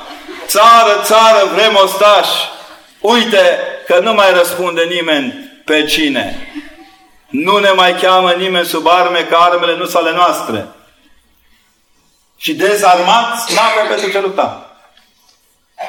Piua. Aleu, mamă! Câte am învățat noi la fața ascunselea, și bune și rele. Dar, ditate, nu vi dor să auziți pe copii între blocuri jucând fotbal? Pe bune. Țineți minte cum urlau blocurile astea muncitorești câteodată? Ieșea câte o echipă de fotbal dintr-o scară. Acum abia ai de o jumătate de arbitru. Asta e. Vorbiți-ne despre îndemnul din Sfânta Liturghie, să ne iubim unii pe alții ca într-un gând să mărturisim. Păi numai oamenii care se iubesc împreună pot gândi împreună. Să știți că asta e una dintre marile probleme. De ce nu putem gândi împreună cu cei care apără tot felul de aberații morale? Păi nu avem cum să ne iubim, că nu gândim în același mod. Că nu gândești în același mod, nu poți să pici la o, un respect reciproc, la o, nu, o diplomație a faptelor, dar nu înseamnă că te iubești. Și în fond eu nu sunt obligat să iubesc pe nimeni. Dumnezeu că știți că voi preoții sunteți obligați să iubiți. Pe bune, scrie pe reverenda mea, fraier, scrie pe reverenda mea, jandarm, mă plătești să te apăr de tine însuți? Nu. Ce părere aveți despre tinerii care trăiesc împreună fără cununie religioasă? Păi, să se grăbească. Aș vrea să vă întreb cum ar trebui să răspundem celor care ne critică și orice face, oricând ne-am stăduit, găsesc o greșeală, un motiv de critică. Să le dați pace. Dacă au dreptate, mulțumiți-le. Cei mai buni critici sunt aia care au dreptate. Dacă nu au dreptate, șpreiul. Asta aveți. Trei în ungară. Mai aveți gare la leghit, mai e? Avem, nu. Trei în ungară. Cât o fi. Dacă Dumnezeu e invincibil și nimeni nu și nimic nu îl poate învinge, cum scrie în Biblie, că Iacov a luptat cu Dumnezeu să-l binecuvinteze și a câștigat. E, Dumnezeu se mai joacă cu noi, că se lasă bătut. Da? Uitați-vă la noi ce deștept, ce soluții dă noi lui Dumnezeu. În familiile noastre, în viețile noastre, în comunitățile. Da, niște soluție. Și Dumnezeu zice, a, nu, stai, încearcă. Bagă mare. Că Dumnezeu intră, dă în mintea noastră câteodată. Cum zicea Părintele Steinhach, că slavă Domnului că se lasă câteodată învins. Lui Hristos îi place să-i forțăm mâna. Știți? Și se lasă învins. Tăria lui este tocmai în această capacitate de a, de a ne vrea de, de partea lui de fiecare dată. Noi nu avem Dumnezeu orgolios. Băi, pușchime din regin, praf, vă fac în 5 Nu. A fost aia când au murit primii născuți ai egiptenilor, dacă acolo e la alt sector. De ce oamenii sunt preocupați mai mult la sfârșitul lumii, apocalipsă, mai mult decât la sfârșitul lor? Ei nu, stați liniștit, că toți se tem de apocalipsă până când îi apucă propria la moarte, că după le trece la toți. Eu tot timpul am discuții pe mine, mă distrează este o, o, un soi de oameni între noi care tot timpul vin să ne vestească vestea cea bună, că se apropie sfârșitul lumii. Și le zic tot timpul, băi, oameni buni, asta nu e o veste bună. Nu pentru mine. Că eu cât de cât încerc să fac așa. Mă duc la Dumnezeu și zic, Doamne, știi că am fost prost, am vorbit tot timpul, nu. Dar zic, cu voi e o problemă, că nu îndepliniți nimic din ce scrie acolo. Nu vă dați mari că vine sfârșitul lumii. Și oricum știți că în vremea aia când ne speriau ea cu câțiva, țineți minte, cu Apocalipsa, în 13 ianuarie, decembrie, va veni Apocalipsa și ne dădeau la știri. Și a zis Andrei, că atunci a zis, doamna Andreea, să știți că atunci când o să vină Apocalipsa, nu o să apuca să dați știrile. Pe bune. Noi cred că intrăm într-un joc al spaimei acestea globalizante și globalizate. Ieșiți din frică. Dacă ieșiți din frică, ați câștigat Ce părere aveți despre puțina mediatizare a evenimentului de la ITO 2017? Băi, înseamnă că n-a vomitat niciun tânăr în mijloc, n-a fost niciun viol, niciun cap tăiat. Eu am spus-o de la început. Pentru mine, faptul că n-au mediatizat întâlnirea tinerilor ortodox de la Iași, asta a arătat că am fost cu minți. Iar oamenii cu minți nu apar la televizor, decât invitați la câte o emisiune.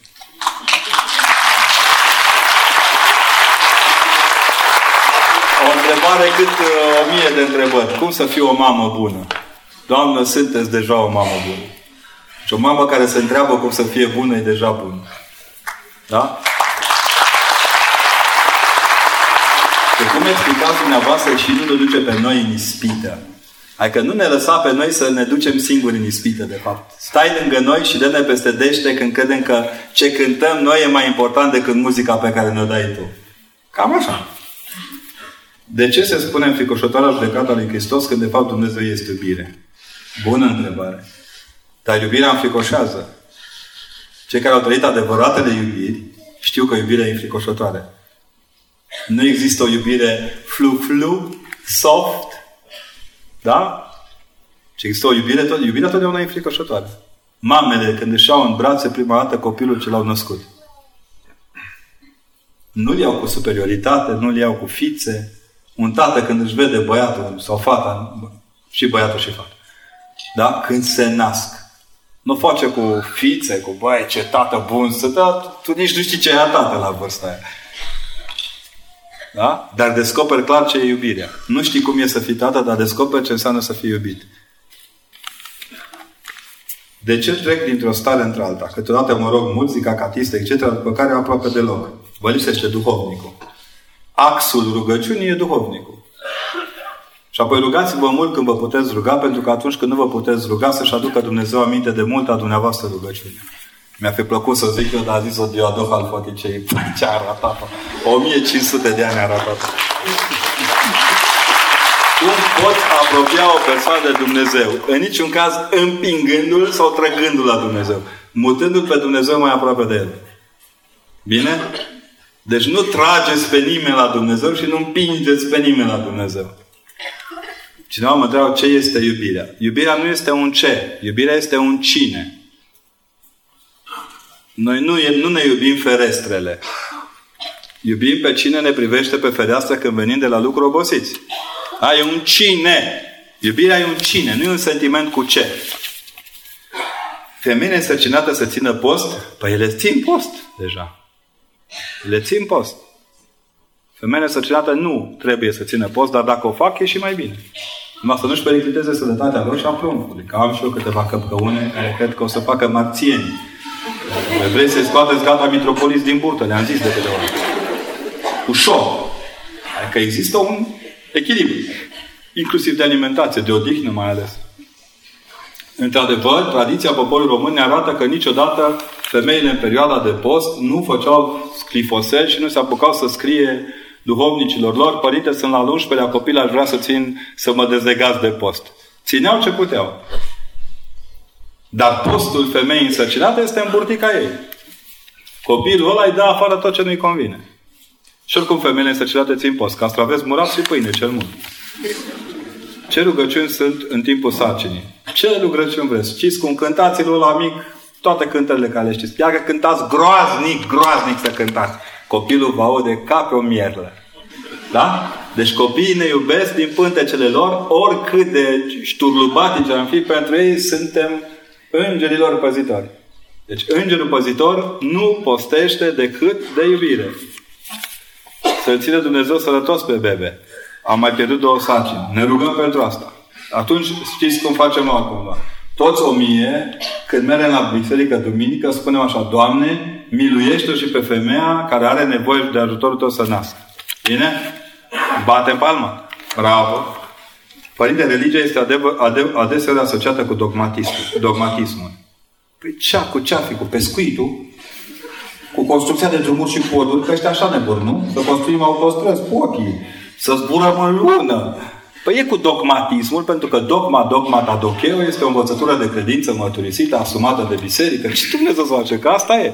Dar noi avem o singură dogmă de strajă întregii, a întregului adevăr. Două. Nu avem dogma Sfintei Trăimi și a întrupării, care ține de dogma Sfintei Trăimi. Restul sunt părerile noastre, modul nostru de a gândi, să ne scoatem creierii din cap, să nu mai gândim, să ne punem niște plăcuțe de alea de asbest și tot să emanăm la fel. Niște pastile de alea de la azomure, să fâsâim toți când mergem pe stradă. Nu se poate. Da? Deci, limpede, dogmatismul este forma de gândire. A, când spunem dogmatismul cu formă negativă, vă dau un exemplu. Eu știu că ați auzit de foarte... Uitați-vă la dogmatismul liberal. În care dacă nu faci ca ei, ești dușmanul lor. Nu? Uitați-vă la momentul colectiv.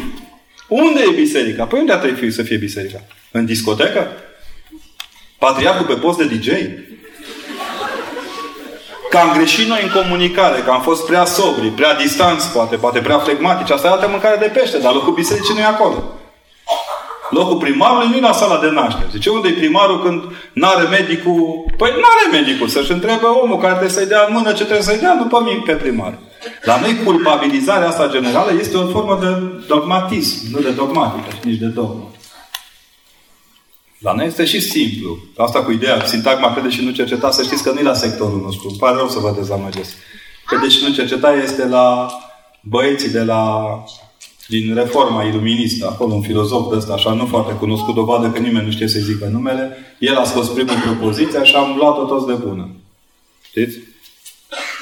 N-are niciun fundament biblic, credem în cerceta. Hristos Domnul este îndemnător la cercetare. Cercetați Scripturile, bagă deștul în coasta mea, mâncați și vedeți, luați, mâncați, nu zice luați, uitați-vă. Uitați ce trup am aici, e un simbolic, așa cum cred neoprotestanții, avem aici un simbol. Luați, mâncați, acesta este trupul meu. Nu-i nimic aparent. Și mai e un lucru pe care vreau să le țineți. Biserica nu poate gândi în locul nostru. Biserica doar ne oferă jaloanele de gândire. E ca la condusul pe șosea. Avem semne, dungi, polițiști, unii dintre ei mai tare în condus ca noi. Dar ei nu conduc în locul nostru. Când ne ciocnim. Ne ciocnim pe pielea noastră și pe prostia noastră. De ce v-ați făcut preot și nu altceva? Bă, grea întrebare. Nu m-au primit la liceu militar, că de acolo mi se trage.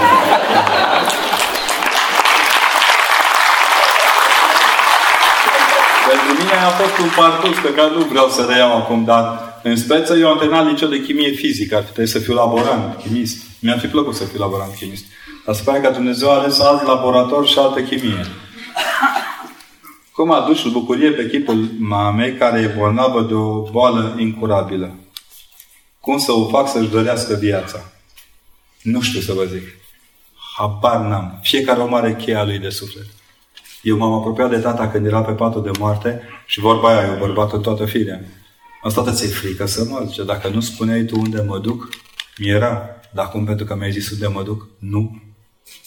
Dacă îi spuneți unde merge și cine o așteaptă, gândiți și noastră, să te muți dintr-o stradă, oricare ar fi ea, dintr-un apartament de bloc. Noi toți stăm în casă răpciugoasă, oricât ar fi de luminoasă și de mare. Să intri în sala tronului Împăratului Ceresc. A? E mare, dar cum să-i faci pe oameni să creadă asta? Cum să-i faci pe oameni să vadă asta? Să vadă acest adevăr? Aici e tehnica cea mai de preț. Dar luați-o în brațe, pupăciți-o și spuneți-i că o iubiți. E cea mai bună metodă.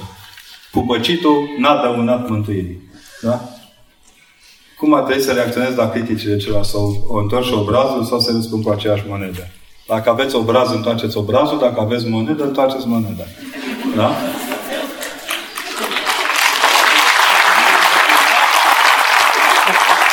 De ce decizie ar trebui să ia o femeie căsătorită cu un soț care o maltratează atât fizic cât și psihic și care are pe deasupra și doi copii de crescut? Doamnă, adresați-vă unui specialist. Femeile nu mai trebuie violentate pe bune. Nu mai răbdați toți proștii. Mi-a zis un alt părinte, îl rap pe ăsta că s-a tată la copii. Păi ăsta e tata, tu femeie. Ăsta e însămânțătorul, nu-i tata. Să fim serios. Și să știți că în ciuda aparențelor și la femeie e câteodată așa.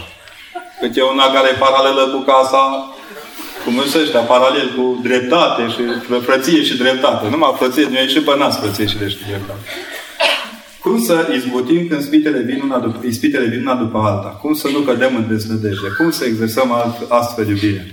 Acum, să știți că ispitele vin că le și chemă, le facem cu mână. Hello, aici se, mai dăm gâna. Nu, încercați să vă apropiați de cineva care să închege rezistența dumneavoastră. De aia să vă știți că, dincolo de toate, când preoții vă spunem haideți la spovedii, nu zicem că ne face plăcere. Pe bune. E cel mai greu lucru dintre toate. Dar măcar aveți cu cineva de care să vă atârnați, să vă agățați un pic și să căpătați o linie de orizont. Știți că spuneau ăștia că preoții n-au niciun, n-aduc niciun beneficiu societății românești. Și ne-au spus, aoleu, nu mai eu știu câte spitale de nebun s-au închis că au lucrat popii. A? Și câte drame din familie, și câte ruperi de sens, și câte, și câte și mai câte. De ce anume credeți că depinde întâlnirea dintre un bărbat și o femeie și crearea unei relații de iubire între ei? De chimie. Da, zboară în aer, sunt niște fluturași. Acum, dincolo de glumă, să nu mă închipuiți acum că Dumnezeu are un computer și ce mița cu fănică să se întâlnească la 13 și 4 minute pe pod. Mai trebuie să mă colaborăm și noi. Copiii nu se fac numai cu Duhul Sfânt, da? Să ne înțelegem bine. Și numai cu saltire, da. Trebuie și altceva acolo. Deci trebuie să înțelegem că și în relațiile astea umane mai trebuie să ieșim și din casă, știți? E ca povestea ala cu, nu o să zic cu evreu că nu sună bine, dar dacă așa e bancul, ce să-i fac? Care tot se ducea la zidul plângerii acolo și se ruga și zicea, Doamne, dă-mi o mașină, Doamne, dă-mi, dă-mi, dă-mi o mașină, Doamne, dă-mi un câștig la, la loto, dă-mi un câștig la loto, o mașină, dă-mi un câștig la loto, o mașină. Nu, no, un an, doi ani, zi, toată comunitatea, bă, ce, ce credincios e șloi, uite, bă, la el cum se zbătea el acolo. Cade șloim la 80 și ceva de ani, cade obosit, epuizat și, se, și, și ce, Doamne, uite, șloim e pe moarte și nu e, n-ai dat, nu, nu e răspuns la rugăciune. La care din cer sau de șloi, cumpără măcar un bilet. Nu poți câștiga la lotul dacă nu ți-ai bilet, nu? Să fim serioși. Deci ieșiți un pic din casă. Da? Eu văd foarte multe dintre domnișoarele și domnișorii care lucrează în, în condiții foarte bune, ale multor multinaționale, ăștia care soroșiștii, da? Uh, tefeliștii, cum le spun uh, agenții gândirii nocturne în România, că ați remarcat numai noaptea se gândește în România în studiorile de televiziune. În rest, fraierii trebuie să muncim toată ziua. Și acolo, dintr-o dată, uh, auzi de foarte, foarte multe ori cum uh, copiii ăștia suferă, domnule, nu, nu-și găsesc soții, nu-și găsesc soți, nu? Dar nici nu ies din pătrății calorii, văd lumina zilei, duminica, la prânz, când se trezesc după o noapte în care au dormit rupți, mâncă de prânz pe balcon, căci că au luat aer și se pun să se culce până la dimineața la prânz. Că trebuie să fie recuperați pentru munca pe care o fac. De azi zic, ieșiți afară, stingeți neoanele și plimbați-vă. Cred că aveți un parc bun. Nu că se mai dau întâlniri în parc în Reghin, sunt convins. Când nu o să se mai dea întâlniri în parc în Reghin, aleluia! Care este cel mai important sfat pe care îl puteți da tinerilor ce vor absolvi în acesta liceu? Să nu vă fie frică. Lăsați cu bacul. Asta e treaba profilor, ministerului. Voi mergeți acolo ca la nuntă, domnule. Da, ce vi se pune pe masă, aia serviți. Felul întâi. Ion, arul hebrean. Ion, cine? Îl sparge. Puneți mâna și citiți corect și învățați liniștiți nu o să vă folosească foarte mult decât până la intrarea în facultate. Dar ca să puteți intra cu demnitate în facultate, faceți dovada că sunteți copii isteți. Nu aveți nevoie de galeria noastră să fiți oameni vii. Anul trecut am fost în vizită la Rebrean. Vă rog eu mult, când mai vreți să plecați la Paris să le arătați la copii parcul McDonald's, Mereți, domnule, până la Rebreanu, la Bistrița, la Năsăud. Bă, oameni, duceți la casa lui Coșbuc, domnule, să vedeți masa unde au stat slavici lângă Coșbuc, domnule. Bă, astea, astea ne țin, că fast food-ul ca fast food-ul, trage apa și gata. Dar să vă spui, la un moment dat ne zice un om teribil, cel mai tare ghid pe care l-am auzit vreodată în viața mea, un profesor care e ghidul casei lui Rebreanu, de la Maieru. Și la un moment dat ne povestește că îl sună o nană. Zice, mă, Ioane, ce, ce faci? Ești bine, bine. Zice, bă, hai repede la, hai la casă, repede, că zice, o sărit un lugar. Vine ăsta disperat, un BMW de ăsta, bengos. Și se uită în curte, în fața statuii lui Rebrean era un tip supra-ciocat, supra-tuns, supra-aranjat. Să te ia, să te trăznească Dumnezeu, nenorocitule! Dacă asta ce ai pățit? Păi și anul ăsta nenorocitul ăsta m-a picat la bacalaureat. Deci asta să nu o faceți. Bine? Și să știți că bacalaureatul nu e, nu e problema elevilor. Bacalaureatul e clar o problemă profesorilor. Ei vor să-și dovedească ce bun sunt, ce mari sunt. Notele nu sunt ale lor. Notele nu sunt ale lor. Îmi pare rău să spun. Copiii muncesc mai mult decât jumătate din comisiile de evaluare. Cu tot respectul, pentru că tot efortul de acolo, care e o minciună sfruntată. Mersi, dar nu fiți obraznici, da? Nu aplaudați. Vă dau un exemplu. Să vă spun un lucru. Un pilot nu este bun pentru că ridică avionul la 11.000 de metri. Un pilot este bun când, în ciuda furtunii, poate ateriza cu avionul pe pistă. Și păstrează în viață pe toți cei din avion. Asta înseamnă să, să știi să pui examenul la mâna copiii. Oricum, pe mine mă distrează că își pun problema bacalaureatului tocmai copiii care învață. Păi la n-avem poate cât îi doare pe el. Cum îmi dau seama dacă persoana de lângă mine e cea care îmi doresc cu adevărat? Nașpa, că nu ne dăm seama. Trăim o viață la a doua venire ne dăm seama. Când ne părăște. Da, a fost așa, așa, așa. Aveam un, un foarte bun prieten preot și îmi spunea că părinte, știi cum e la a doua venire? Trace, dra, tace dracu și te acuză vecinii. Dacă mă rog mai mult sau o să merg mai des la biserică, o să mă ajute mai mult cu Dumnezeu. Nu. Dumnezeu nu e neguțător. Da? El dă un cec în alb. Mai mult decât un cec în alb, în altceva, da. Trebuie să știți să-l investiți. Cum poate trece iubirea testul răbdării? Cu răbdare. Iubirea care nu rabdă nu e iubire. E amor. E bâzdâc. Dar nu e iubire.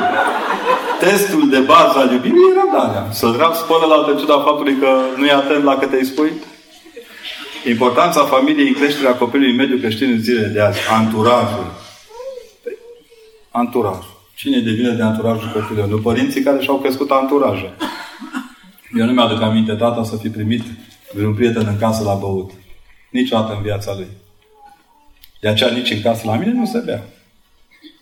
Nu mi-aduc aminte tata să fi mers cu vreun prieten la bere. Mergea, probabil, dar eu nu-l vedeam. În schimb, pentru mine a fost o onoare. După ce am terminat armata, la o lună, tata mi-a dat verde să beau o bere cu el. Fet la diferență. Dacă vreți un anturaj bun pentru copii, feriți-vă de anturaje proastă ca părinți. E simplu, nu e complicat. Sunt student anul 4 la medicină. Nimeni nu e perfect. La, la București, soțul e la Bistrița. Am auzit eu că e linia aeriană Bistrița București. Ne dorim foarte tare copii, însă eu cred că ar trebui să mai așteptăm până o să mă întorc și eu la Bistrița. Grăbiți-vă, doi ani de zile trec repede, da? Eu zic că o să aveți copii la momentul când o să îngăduie Dumnezeu. Oricum copiii nu se fac nici la Bistrița, nici la București. Putem să ne eliberăm de păcatele strămoșilor noștri? Se botează Robul Dumnezeu în numele Tatălui Amin și al Fiului Amin. Pe ce popa e actor? Nu, nu sunteți atenți la slujba botezului? Ne îngropăm strămoșii cu botezul. Și plecăm de la capăt. Cum să trâncuiesc cuvintele biblice? Cine vrea să-și mântuie sufletul său, îl va pierde.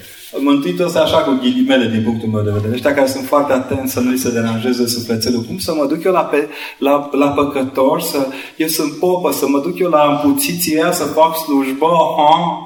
Adică mă deranjează să... Nu, nene, adevărul că cine iubește pe Hristos nu își pune problema unde merge. Merge.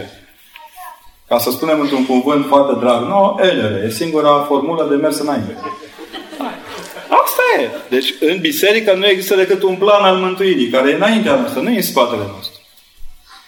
Ce trebuie să, să fac ca să fiu mântuit? Păi, ascultați ce vă zice Dumnezeu și împliniți. Iubirea interzisă, chiar sinceră, este păcat? Da. Sinceritatea nu ne scuză de păcat, din nefericire. Din, nefer- din nefericire, noi foarte ușor uh, trupoșim iubirile noastre și uităm de, de valoarea sincerității din relațiile noastre. Este o mamă care acum 8 ani și-a pierdut băiatul într-un accident. El era doar pasagerul din dreapta. De toate și de tot m-am îndoit. L-am rugat pe Dumnezeu să-mi arate din nou calea spre el. Oare ce păcate trag? Sunt mai păcătoase eu decât alte mame? Ne vom întâlni? Doamnă, nu pot să vă răspund decât la ultima întrebare. Sigur vă veți întâlni. În rest, n-am niciun răspuns. Știu că vă este greu și să nu credeți că am o compătimire așa de fațadă. Am dus suficient de mulți tineri înaintea judecății lui Hristos prin pământ spre cer. Dar sunt convins că nu plătiți pentru nimic altceva decât pentru ca lumea să se îndrepte. Prin oameni ca dumneavoastră se îndreaptă lumea. Face să rodească tristețea dumneavoastră într-un, într-o durere luminoasă. Vă rog eu mult. Sunt oameni care prin durerea lor vindecă lumea. Când mă întreabă cineva ce cu, cu atâția copii handicapați, așa, copii autiști, păi oameni buni, sunt semnele că Dumnezeu ne iubește. Alea sunt izvoarele rugăciunii noastre. Luați în brațe pe copii, atingeți-i, vă atingeți ca de Hristos. Boala miroasă, e urâtă. Moartea e și mai urâtă. Și mai urâtă, dar iadul e și mai urât. Dacă vreți să nu nimeriți la sectorul cu cuptoare cu microunde, încercați să rămâneți oameni. Nu, nu strâmbați din nas la suferința celorlalți. Doamnă, ne dăjduiesc din toată inima că vă veți întâlni cu Fiul dumneavoastră care este lângă Fiul celuilalt Tată. Cu ce a păcătuit Tatăl de a trebui să ne dea pe Fiul Său să moară pentru noi? Moartea fiilor nu înseamnă altceva decât voința părinților de a împlini voia lui Dumnezeu. Știți când zice toată lumea, oh, oh numai mama să nu fiți. Că da, dar numai Dumnezeu știe ce înseamnă să fii tată. Da? Cum să evităm conflictele de la locul de muncă?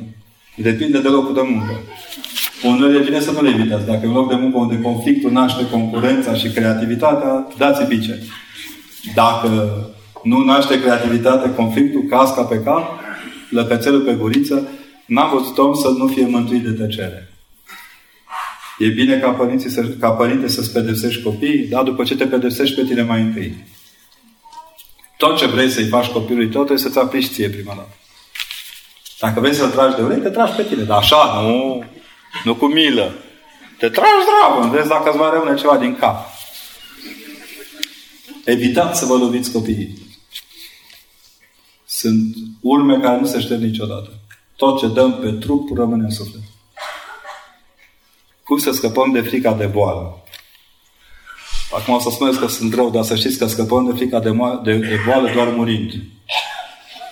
Numai moartea e singura care vindecă tot. Inclusiv frica de boală. Nu putem scăpa de frica de... Nu, nu ne e frică de boală, ci de incompetența medicilor. Ăsta e adevăr. Iar medicii săraci sunt înfricoșați de neputința lor. Nu învață nimeni nimic și aruncă în, în linia întâi către noi. Nu au văzut niciodată o boală ca noastră. Fiecare bolnav e unic în felul său.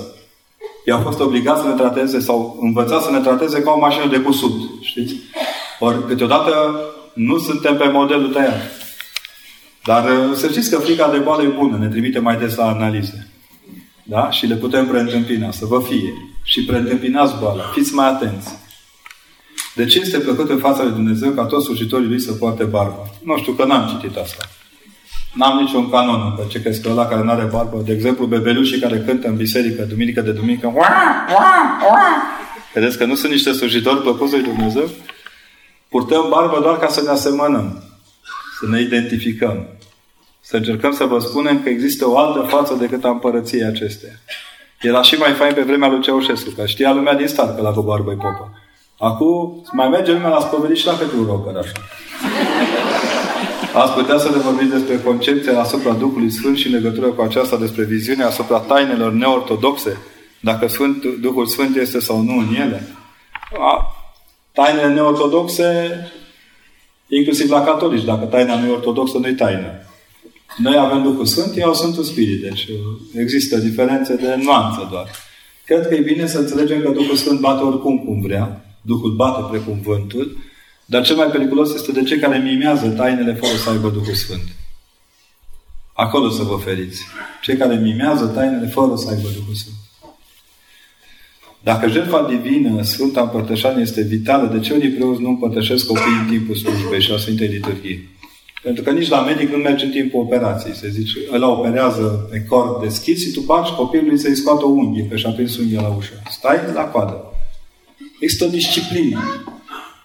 O disciplină. Și cum să vă spun, eu m-aș bucura dacă ați, ați înțelege că împărtășania cu care vreți dumneavoastră să vă împărtășească preotul copiii tot timpul este o împărtășanie din joia Fatimilor care se face pentru bolnav și la botez. E basta cu zi. Ori copilul ăsta e viu, domne, dați-i împărtășanie proaspătă, că nu strică. Bine? Deci de ce este postul important? Din același motiv pentru care mâncarea e importantă. Postul dă viață, ca și mâncarea. Menținerea unui post contează mult ceea ce bagi în gură. Foarte mult. Inclusiv pentru, pentru toți. E important ce mâncăm, pentru că omul este ceea ce mănâncă, din nefericire. Mănânci Hristos, ești ca Hristos. Mănânci prăjituri. Problema cu noi că în post noi de gădilim. Avem raioane de mâncare de post acolo. Să vedeți câte mâncăruri de post veți găsi anul ăsta. Haeleu! De la sarmale de post, la soia de post, la untură de post, la porc de post. O să avem și pește de post din care o scos untura. Fiți atenți! A posti înseamnă a nu mânca. Nu înseamnă ce mănânci. Cum să ducem copiii la biserică dacă sunt leneși cu, tre- stau, sunt leneși cu trezitul? Păi dacă e trezit săraci la șase jumate în fiecare zi a săptămânii să meargă la școală și la școală e plictis, de ce ar crede că dacă e la șapte jumate e altceva? Învățați să duce seara la vecernie un pic, să vadă că biserica nu e tot numai cu școală. Copiii refuză mersul la biserică, biserică pentru că în mintea lor se face automat legătura între presiunea de la școală, tensiunea de la școală. Nimeni nu e... Cred că nici directorii nu sunt fericiți la școală. Uh, caloriferul nici el. Deci, nu există oameni care să fie fericiți că se duci cu forța într-o direcție. Cum ar trebui să țină post copiii de 10 ani? Uh, prin grija părinților. Salamul de Sibiu mai subțire tăiat așa, da? Berea reguli mai caldă, nu la rece. Cum ar putea posti un copil de 10 ani decât în contextul familiei sale? Nu-i puneți pe să facă eforturi care nu le puteți face dumneavoastră. Eu tot spun, am fost odată la o, la o predică în Duminica Rusa, uh, Floriilor, undeva în Moldova și am dat dezlegare la înghețată la toți copiii din biserică. Să moară, să mă moare moldovenii acolo. și am zis, nu uitați că din Duminica Floriilor până în Duminica Paștelui copiii nu mai apar în Evanghelie. Paștele lor e Floriile. S-au dus copiii și au cerut înghețată. Și ce Zice, tu acum ce faci? Mănânc pentru părintele Necu la una. Era a doua. A înțeles sensul postului. Dacă ar fi mâncat înghețată în tot postul, nu avea nicio bucurie. Așa o dezlegare mică, că doar nu fi fost nici nu știu cât lapte mai avem prin înghețată. Nu avem noi lapte în un, nu avem lapte în lapte câteodată, nu avem lapte în un. Ze- că iaurt, grăsime la, de lapte 0,00. Adică e pentru puți de oameni fini. Știți ăștia care nu vreau să se îngrașe mâncând. Mâncă și tot are gust de cauciuc. Da? Ori copii, cum să nu le dai, domnule, să mănânce un copil de 10 ani? Am nu zic să-i dați numai carne, Doamne ferește, dar învățați-l, jucați-vă cu el. Cum să scap de gânduri negative și să pot avea cu adevărat încredere în persoanele de lângă mine? O să vă fie greu. Unora le iau viață. Și când mor, mor tot triști că n-au câștigat încrederea celorlalți. Cum poți face o persoană să înțeleagă că soluția tuturor problemelor sale este Dumnezeu? S-ar putea să nu fie Dumnezeu, ci un medic chirurg sau un medic psihiatru sau un psiholog. Nu să pe Dumnezeu nu e soluția finală la modul în care o vedem noi. Nu e un lagăr de exterminare a supărărilor noastre și a non-libertăților noastre. Dumnezeu fiind viu e viață. Nu arestându-l și închizându-l într-un lagăr de exterminare. S-ar putea Dumnezeu să nu fie, știți, și e suficient să-și întoarcă fața către Dumnezeu pentru că El să pună capăt singurătății, tristeții. Serios? Chiar credeți asta? Chiar credeți că un om care crede nu e singur niciodată, nu simte izolare? Pe ce lume trăiți? Dumnezeu stă tot timpul cu fața la noi. Învățați-l pe el să câștige încrederea că Dumnezeu nu stă cu spatele la el. Le lăsați-l pe Dumnezeu să lucreze. E pe fișa lui de post ce are de făcut, nu pe noastră. Un gând despre Sfinții Închisorilor. Ce gând să ai la Sfinții Închisorilor? Trebuie să avem canon de rugăciune. Am făcut în anii care au trecut câteva și nici pelerinaje, că n-am altă Și la Pitești, la Fortul 13, la Jilava și la Râmnicul Sărat și la închisoarea de la Sighet m-a vrednicit Dumnezeu. Am văzut acolo o, o biruință pe care n-am crezut că am să o, o, o văd vreodată. Uh, intrând în, uh, în, în memorialul de la Sighet, m-am întâlnit cu un profesor de religie, mi-a zis de unde n-am cer iertare, din județul Bistrița, sigur era. Și ce părinte copiii vor să vă colinde. Nu? Și am zis, bă, dar niciun caz aici că n-am niciun drept. Și am ieșit afară, în fața penitenciarului de la Sighet, în care eu când eram mic mă jucam. Când mergeam la neamurile mele din Sighet, jucam fotbal în beciul, în beciul pușcăriei. Și printre mormintele din apropiere. Și la un moment dat, copiii au început să colinde. Era o ploaie afară și un frig. Oamenii se opreau pe stradă, își dădeau jos căcile de pe cap, se închinau și plecau mai departe. Și i-ați răzbunat cumplit pe cei din penitenciarele comuniste. Tot ce a vrut comunismul, și în parte a reușit, a fost să scoate din sufletul copiilor pe Dumnezeu. Cum vă explicați că după atâta zdroabă, atâta ucidere, după atâta strângere în, în cleștii crimei și a ideologiei, copiii continuă să creadă. Pentru că n-au putut nimeni să scoată din om chipul slavei lui Dumnezeu. El se activează cu fiecare înlănțuire. Cei care se opun, știți ce am remarcat? După momentul colectiv, după momentul ăla de religie, după momentul colectiv, după momentele grele în care biserica este umilită și călcată în picioare, sunteți mult mai mulți la biserică decât de obicei. Simțiți că vi se afectează ceva dinăuntru. E, e fenomenal ce se întâmplă. Le-am spus psihosociologilor ăsta, la parasociologilor, că avem numai parapreședinți și psihopreședinți. ne fiți atenți. Vă jucați cu focul. Oamenii ăștia nu-și pot trăda ontologia lor. Voi puteți să creați ce fenomenologie vreți. Sigur că într-un oraș cum e București, unde se întretaie toate lucruri, dar România nu e numai București. Pare rău pentru ei. România și Reghin. Sau mai ales Reghin. Da? Deci trebuie să fie atenți. Nu sunt atenți la România, sunt atenți la vârful nasului. Ce se întâmplă acolo atât există. Că n-au, n-au un radar pe toată țara. Cum ați definit dumneavoastră fericirea? Nu o pot defini.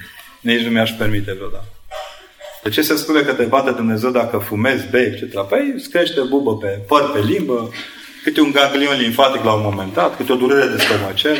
Eu n-am văzut beții fericit decât în actul beției. Dimineața, nașpa. Rău. Rău. Cum să-ți placă că borăști? Trebuie să fii bolnav la cap.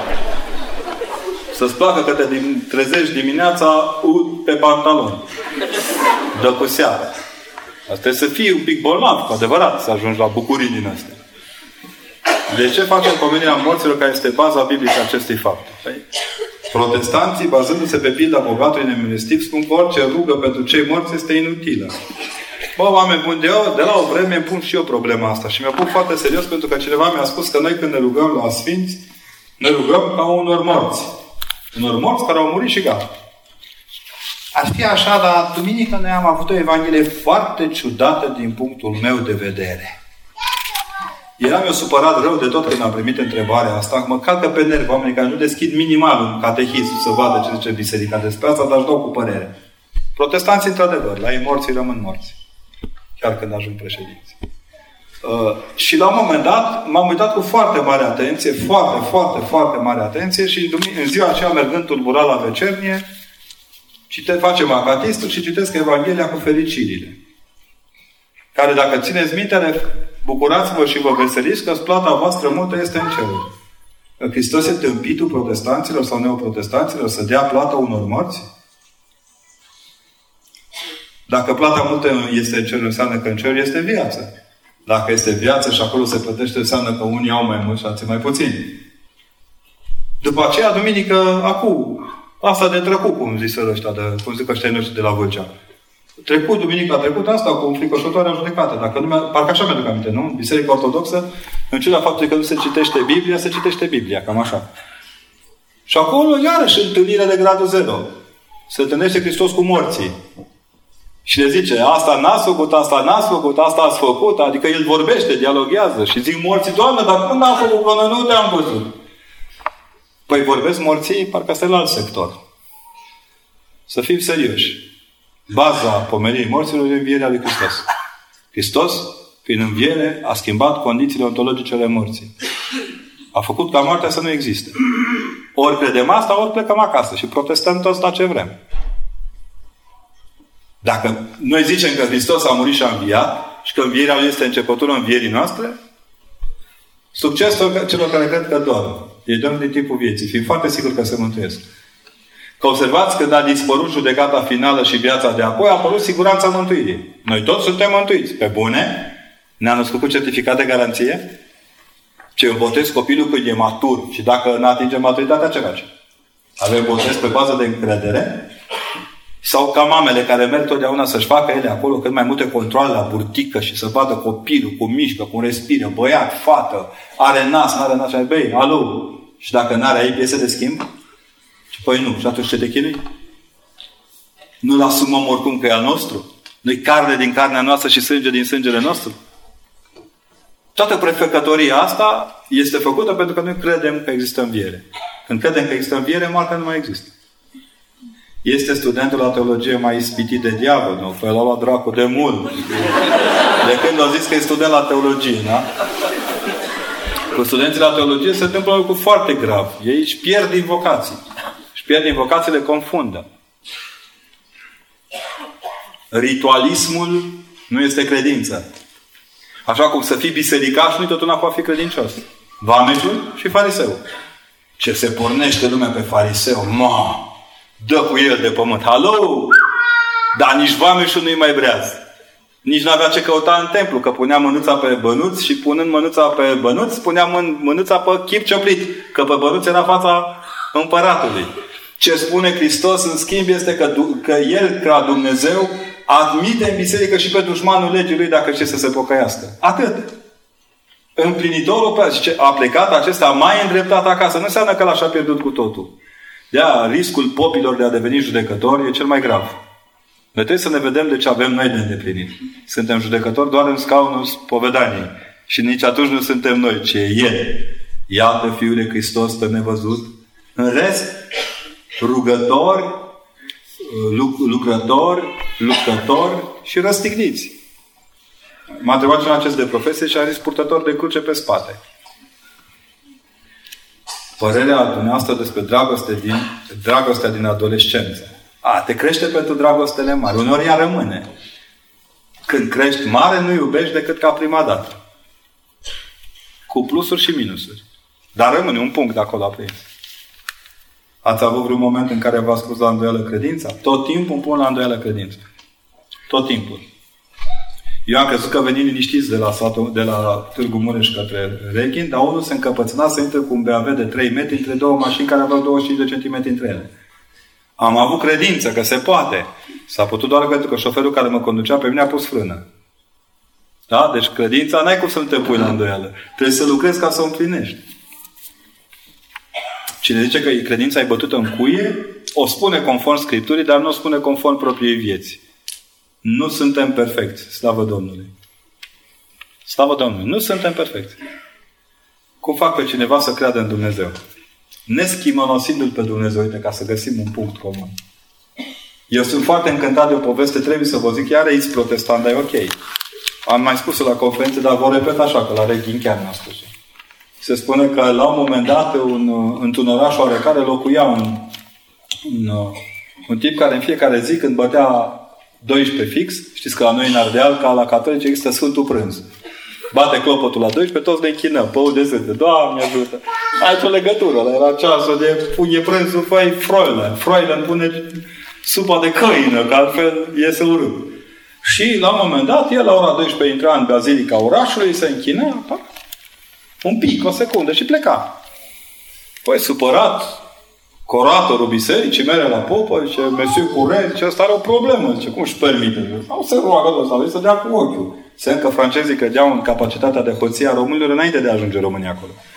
Și cum stătea el acolo și se ruga, vine popa și ce, băi, tu ce faci aici? Păi ce, mă rog, cum te rogi că nici măcar 10 secunde nu stai? Ce zici? Niciun angelus n-a pus să zice. Păi nu, zice, dar cum te joci? Păi ce, vin aici în față și zic, bonjour, Jésus, c'est moi Simon. În ziua Iisus sunt eu Simon. Ca să, bă, zice, bă, cochile, treabă, ieși afară. Zici că e ortodox. Ce du-te, bă, de aici. Se duce asta ce de azi nu mai e ce căuta în catedrală. Nu, omul nu mai a intrat în catedrală, se ruga tot timpul în fața bisericii. În fiecare zi, la ora 12 fix, Bonjour, Jésus, c'est moi, Simon, pac, se închina. Un an, doi, zece, douăzeci, o viață întreagă. Lumea își regla ceasul de prânz când apărea Simon să se zică Bonjour lui Jésus. După câțiva ani buni, Simon se îmbolnăvește, cade pe patul de boală. Este dus într-un azil. Monsieur Curé era de mult la Jésus. Alt Monsieur Curé vine spovedea, îl împărtășea, dar în fiecare zi la 12, Simon, cât ar fi fost de bolnav, mergea în capela spitalului, se ruga, venea înapoi, lumea știa deja. Sau când a ajuns foarte bolnav, se ridica un pic în cot și zicea Bonjour, Jésus, c'est moi Simon, ăștia îl priveau, săracul, aceeași colivie, până când într-o ziua de Paște anului respectiv, mare Simon. Toți, pă, săracul Simon a murit, vine popa să cetească la prânz, ce preotul, după ce termină rugăciunea, zice că, uite, se face 12, va bate clopotul și Simon nu mai este să-i zică lui Isus, Bonjour, Jésus, c'est moi Simon. Când începe să tragă clopotul, chilia aia de spital se umple de lumină și se aude Bonjour, Simon, c'est moi, Jésus. Da? Asta e regula Vedeți, într-o înțelegere între religie și știință, n-aș putea trăi fără relația între religie și știință. Să știți că eu, ca teolog, sunt om de știință. Subiectul cunoașterii mele este Dumnezeu, am metode de lucru, am tot ce îmi trebuie și mi-e teamă că teologia e mai știință decât multe bla-blauri futuriste care ne sunt vândute ca știință. Vă rog observați despre îmbrăcămintea fetelor. Acea îmbrăcăminte îmbrăcate din Occident și promovate prin TV și internet e prea provocatoare. Închideți ochișorii. Vă puneți... Eu nu pot vorbi despre îmbrăcămintea fetelor că nu mă uit după ea, dar am niște ochelari foarte buni care la soare se, se negresc. Ce n-am fost fericită niciodată, dar îl iubesc pe Dumnezeu. Doamnă, sunteți mai fericită decât trei sferturi din sala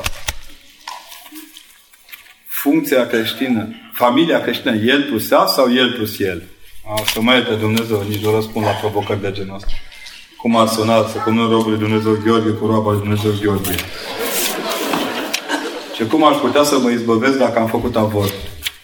Mergeți și vă spovediți, veți găsi un cuvânt de mângâiere la preot. Sper că pre- generația noastră de preoți e un pic mai docilă în a vă asculta decât înainte. Nu suntem dușmanii dumneavoastră, chiar dacă ne îmbrăcăm în negru, să știți. Haideți și smiorcăiți cu noi. Am plâns destul în mii de feluri. Dacă nu puteți explica ce înseamnă, dacă ne puteți explica ce înseamnă Valentine's Day pentru România. Exercițiu de marketing. Cum se vinde la români, nu? Ca și ăla la altul cu, cu pepenii. nu. Halloween. Ne-au luat dracu și pe noi. Dar nu e rău, că Valentine's Day până la urmă înseamnă că îi spui celor că te iubesc. Știți, că adică nu e o zi oarecare. Spuneți-le, domne, numele Sfântului Valentin, dacă trebuie. Avem și noi Sfântul Mare Mucenic Valentin, Sfântul Mucenic Valentin de... Avem la Valentin și avem și două Valentine. Ziceți, domne, dacă îi dă iubit și dacă îi de făcut un cadou drag celui care iubește și de strâns o mână, face-vă, domne, e Valentine's Day în fiecare zi. Terminați la ce avem nevoie de motive de la stat ca să ne iubim. Eh. Trebuie să zică la televiziune acum. Oprim programul Breaking News. Pupați-vă! Da? Ați auzit vreodată chestia asta? Oameni buni, îmbrățișați-vă! Ați auzit vreodată la știre? Acum oprim emisiunea să vă spunem o știre foarte importantă. România astăzi, la ora... Chiar de Valentine's Day, dacă e cazul. Bine, acum să îmbrățișez chiar cu toți, parcă e deranjant, da? Ideea în sine. Nimeni, doamne, nu ne îndeamnă să ne iubim. Nu vedeți cum își dau ochii peste cap că vorbesc de unitate națională, să împușcăm pe toți și să facem spânzurători în toate orașele? Unitatea nu se face prin uciderea din culpa vinovatului, ci prin convertirea vinovatului la valoarea unității. Noi asta n-am învățat-o. Cum să scap de patima fumatului? Cred. Stingeți țigara. Prima dați-mi o mie. Da? Nu glumesc. Eu toți cei care sunt fumători și sau tot, marea majoritate dintre fumătorii care s-au spovedit la mine, le-am dat binecuvântare să fumeze. Se uită toți la mine ca la mașină. Da, de ce? Să de ce să fumezi împotriva ta? Uite, îți dau binecuvântarea să fumezi, că poate te luminează Dumnezeu și nu mai fumezi. Și râdeam, de spunea mie să-mi dai prima țăgară. Dimineața când te trezești, atunci când arde buza și conducta. Atunci când îi mai trag pipotei să tragă ceva amar și puțător. Când rânsul, zănie cuiul ăla. Bate-l în mine cuiul ăla și tu vezi. Și cum? Păi uite, l-a prins, tragi un fum și stingi. Asta e pentru Părintele Necula. Și fumezi următoarea țigară peste 20 de minute. Gata, Părinte, așa face. Au venit la mine toți. Ne-a la mișto, Părinte. Ce? Nu mai fumăm de 3 săptămâni, de 4. Auziți, sunt păcate mai mari decât fumatul, sunt convins. Dar cheltuiți banii absolut. Faceți suma la cât pierde și să știți că nu sunteți proști că fumați. Sunteți proști că dați bani unor hoți care vă dau gudron și cartoane și păr de cămilă fumat. Cum putem ajunge la rugăciunea controluită, adică să mă pot ruga în fiecare zi. Continuă. Continuă rugăciunea, pe când ajunge să ne ziceți și nouă. N-am prea întâlnit mulți decât în cărți așa și și ei n-aveau rugăciunea continuă, ci neîncetată. Faceți diferența între continuu și neîncetat? O dungă continuă e ceva fizic care se poate măsura. Ceva neîncetat nu se poate măsura niciodată. Și schimbă parametrul tonalității. Acum se roagă în liturghie, acum se roagă la capul bolnavului. Uh, când ești preot și ai o parohie cât de cât uh, uh, care te presează, ieși din liturghie, faci un botez, faci o cununie, uh, faci două dezlegări de intrare în biserica femeii, uh, spovedești doi, trei oameni și poate duci la supă. Când ajungi la supă, a învia găina, practic. Știți? Adică eu deja o rugăciune foarte mare. Rugați-vă cum puteți și ea va deveni o rugăciune încetată. La 100 de ani de la Marea Unire suntem prea dezbinați. Niciodată nu suntem prea dezbinați, să știți o să mai fim. E dureros să vedem atâta jale în jur și să nu găsim calea spre o acumulare profundă care să asigure neamului nostru ridicarea din mizeria actuală. Cât mai durează până să se trezească poporul? Auziți? Astea sunt întrebări de pus seara la culcare cu crucea mare pe noi. Vă rog eu, întrebați-vă nu ce face țara pentru dumneavoastră, ci ce faceți dumneavoastră pentru țară. Dacă începem fiecare, poate iese ceva.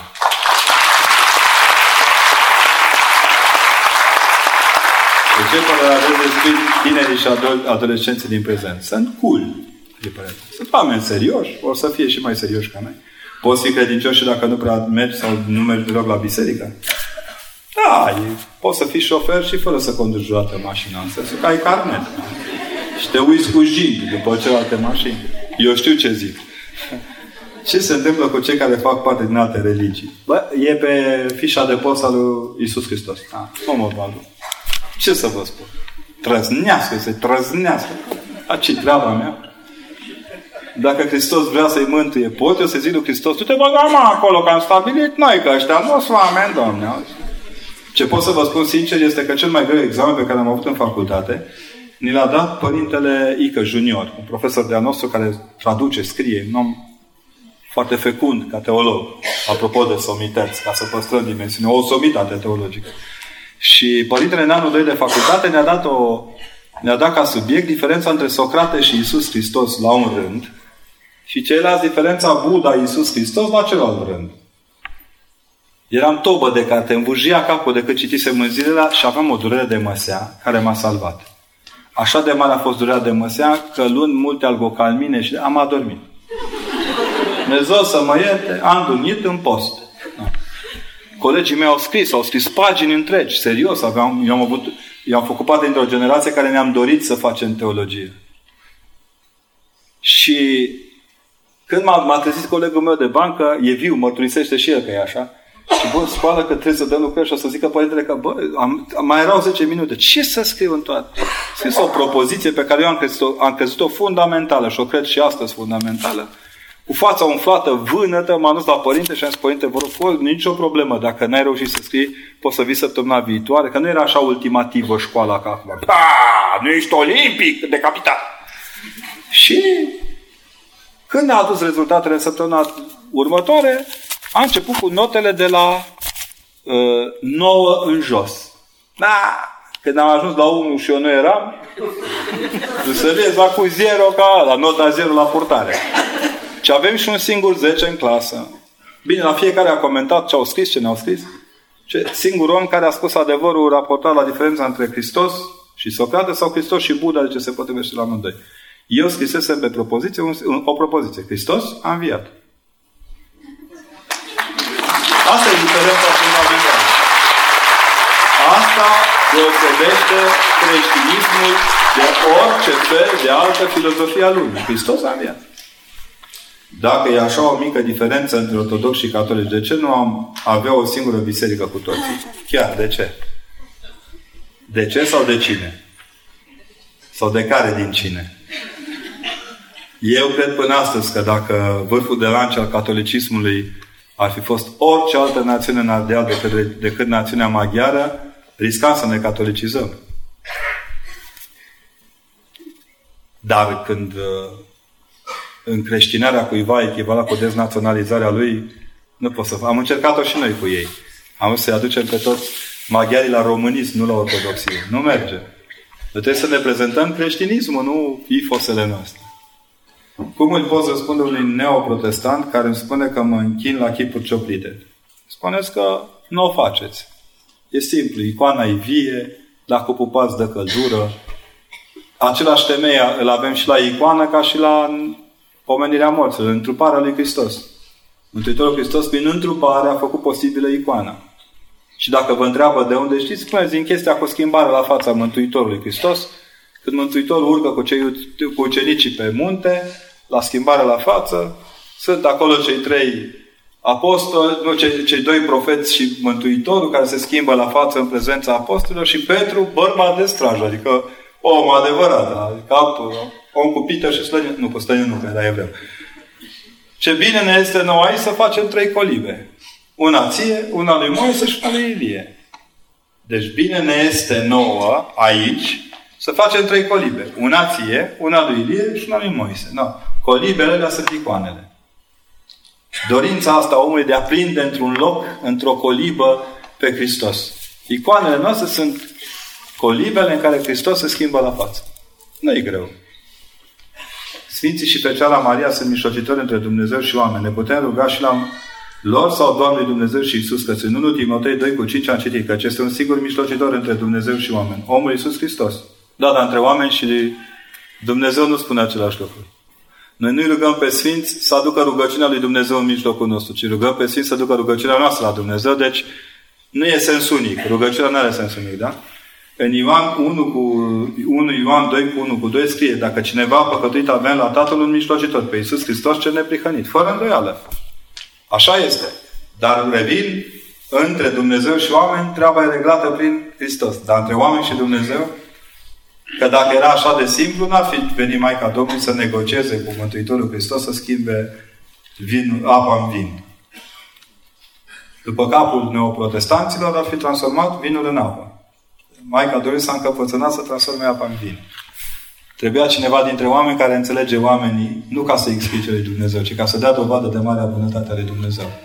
Pentru cei care au îndoieli în ce privește rugăciune Sfinților, le doresc succes, să rămână în îndoiala lor. Ceilalți care ați câștigat nădejdea că tot ceea ce spuneți Sfinților ajunge la Dumnezeu, vă fericesc. Eu sunt fac parte dintre slujitorii celor care păzesc moaștele unui Sfânt Andrei Șaguna, că tot am vorbit despre Sibiu. Andrei Șaguna care atunci când a venit în catedrală, a, a umplut de har catedrala. Nu vă închipuiți că e un aspirator de bani. Ardelenii nu bagă bani pe moaște, stați liniștiți, astea copilării. Și pur și simplu, în mijlocul nostru s-au petrecut minuni. M-a întregat în urmă cu câțiva ani o, o doamnă de la presă, foarte agitată altfel ea, dar m-a întrebat, părinte, a, a fost la scapul Sfântului Gheorghe, la noi la Sibiu, și lângă mașele Sfântului Andrei Șaguna. Și m-a întrebat ce părinte cât a câștigat biserica din afacerea asta.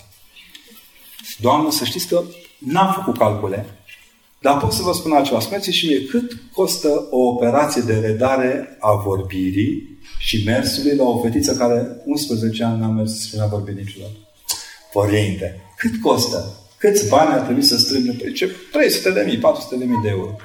Uite, în timpul ultimei zile în care capul Sfântului Gheorghe a fost prezent aici, la noi în catedrală, o mămică cu o fetiță în cărucior, care fusese diagnosticată că nu va vorbi și nu va merge niciodată, uh, a venit, s-a așezat la coadă, sigur că nu încăpea de băbuțele astea ruibiste din biserică, care se văd primele acolo, grămadele, care strâng grămada așa, să nu miște nimeni, numai ele.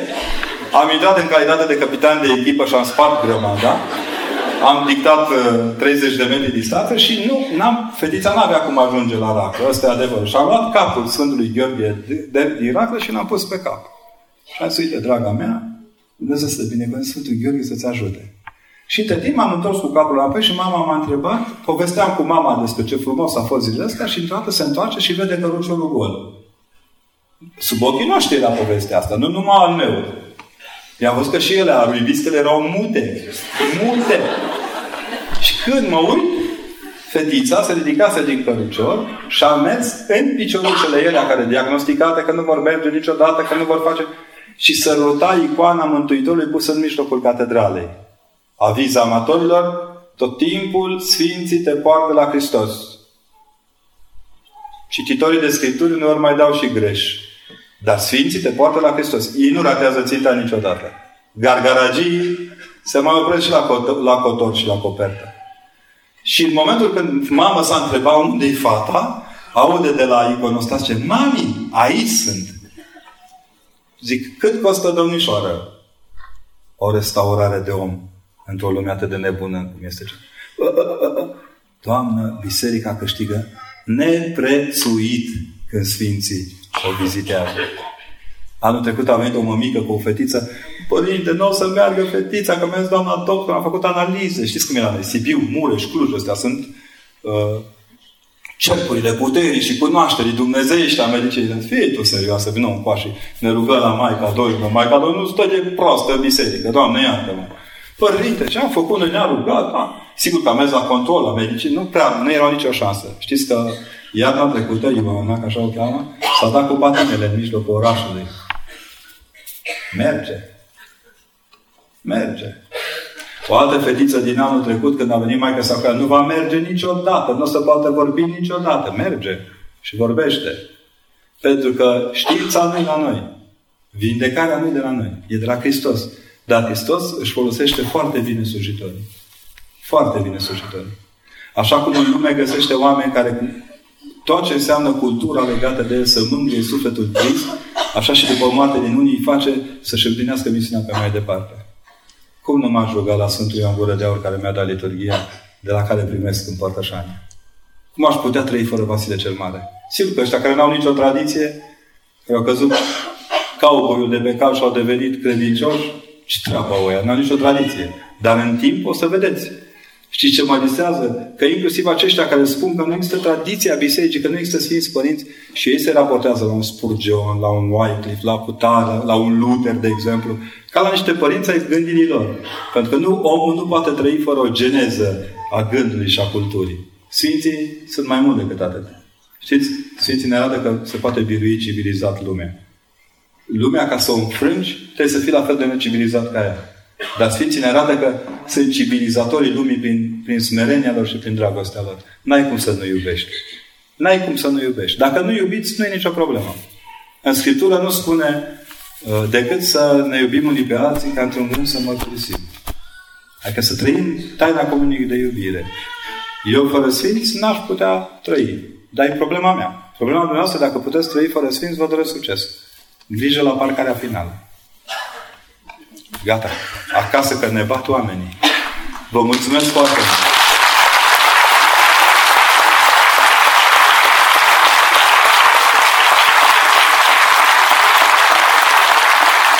Am, am o singură, o singură rugăminte. Luați-vă în serios postul, dar fiți mai descrețiți un pic. Nu posiți încruntați. Dacă nu vă iese, nu e o problemă asta. Problema e să nu rămâneți așa fără să vă iasă. Bine?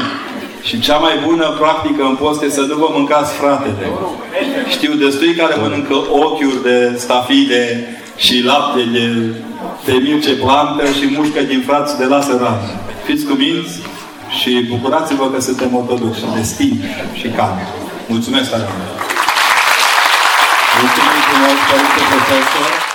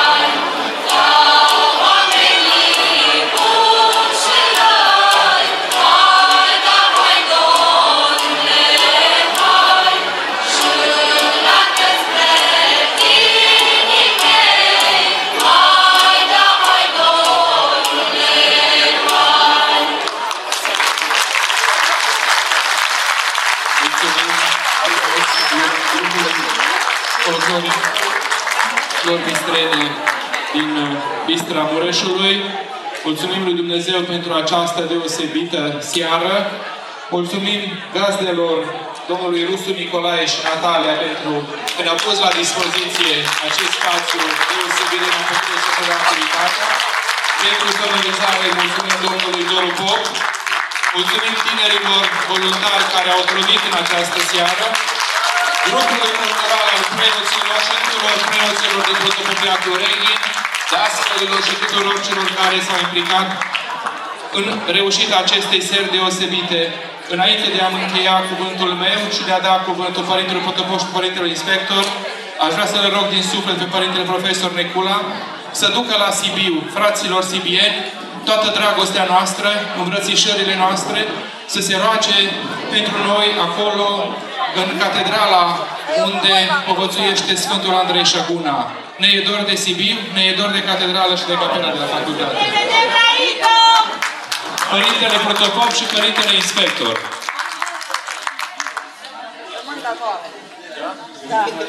Preacucernice Părinte Profesor, Preacucernice Părinte Inspector, Doamnă Primar, Preacucernici Părinți, o seară deosebită, o seară de nota 10.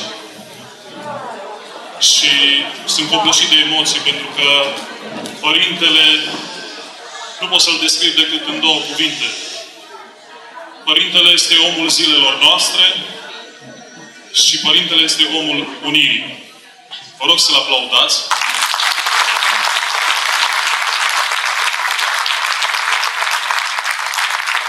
Și vreau să vă spun tuturor și celor care au ieșit, sunteți deosebiți. Și e doar începutul evenimentelor noastre. Am început cu cel mai frumos. Să dea Dumnezeu și celelalte să fie reușite și mă plec în fața domniilor voastre.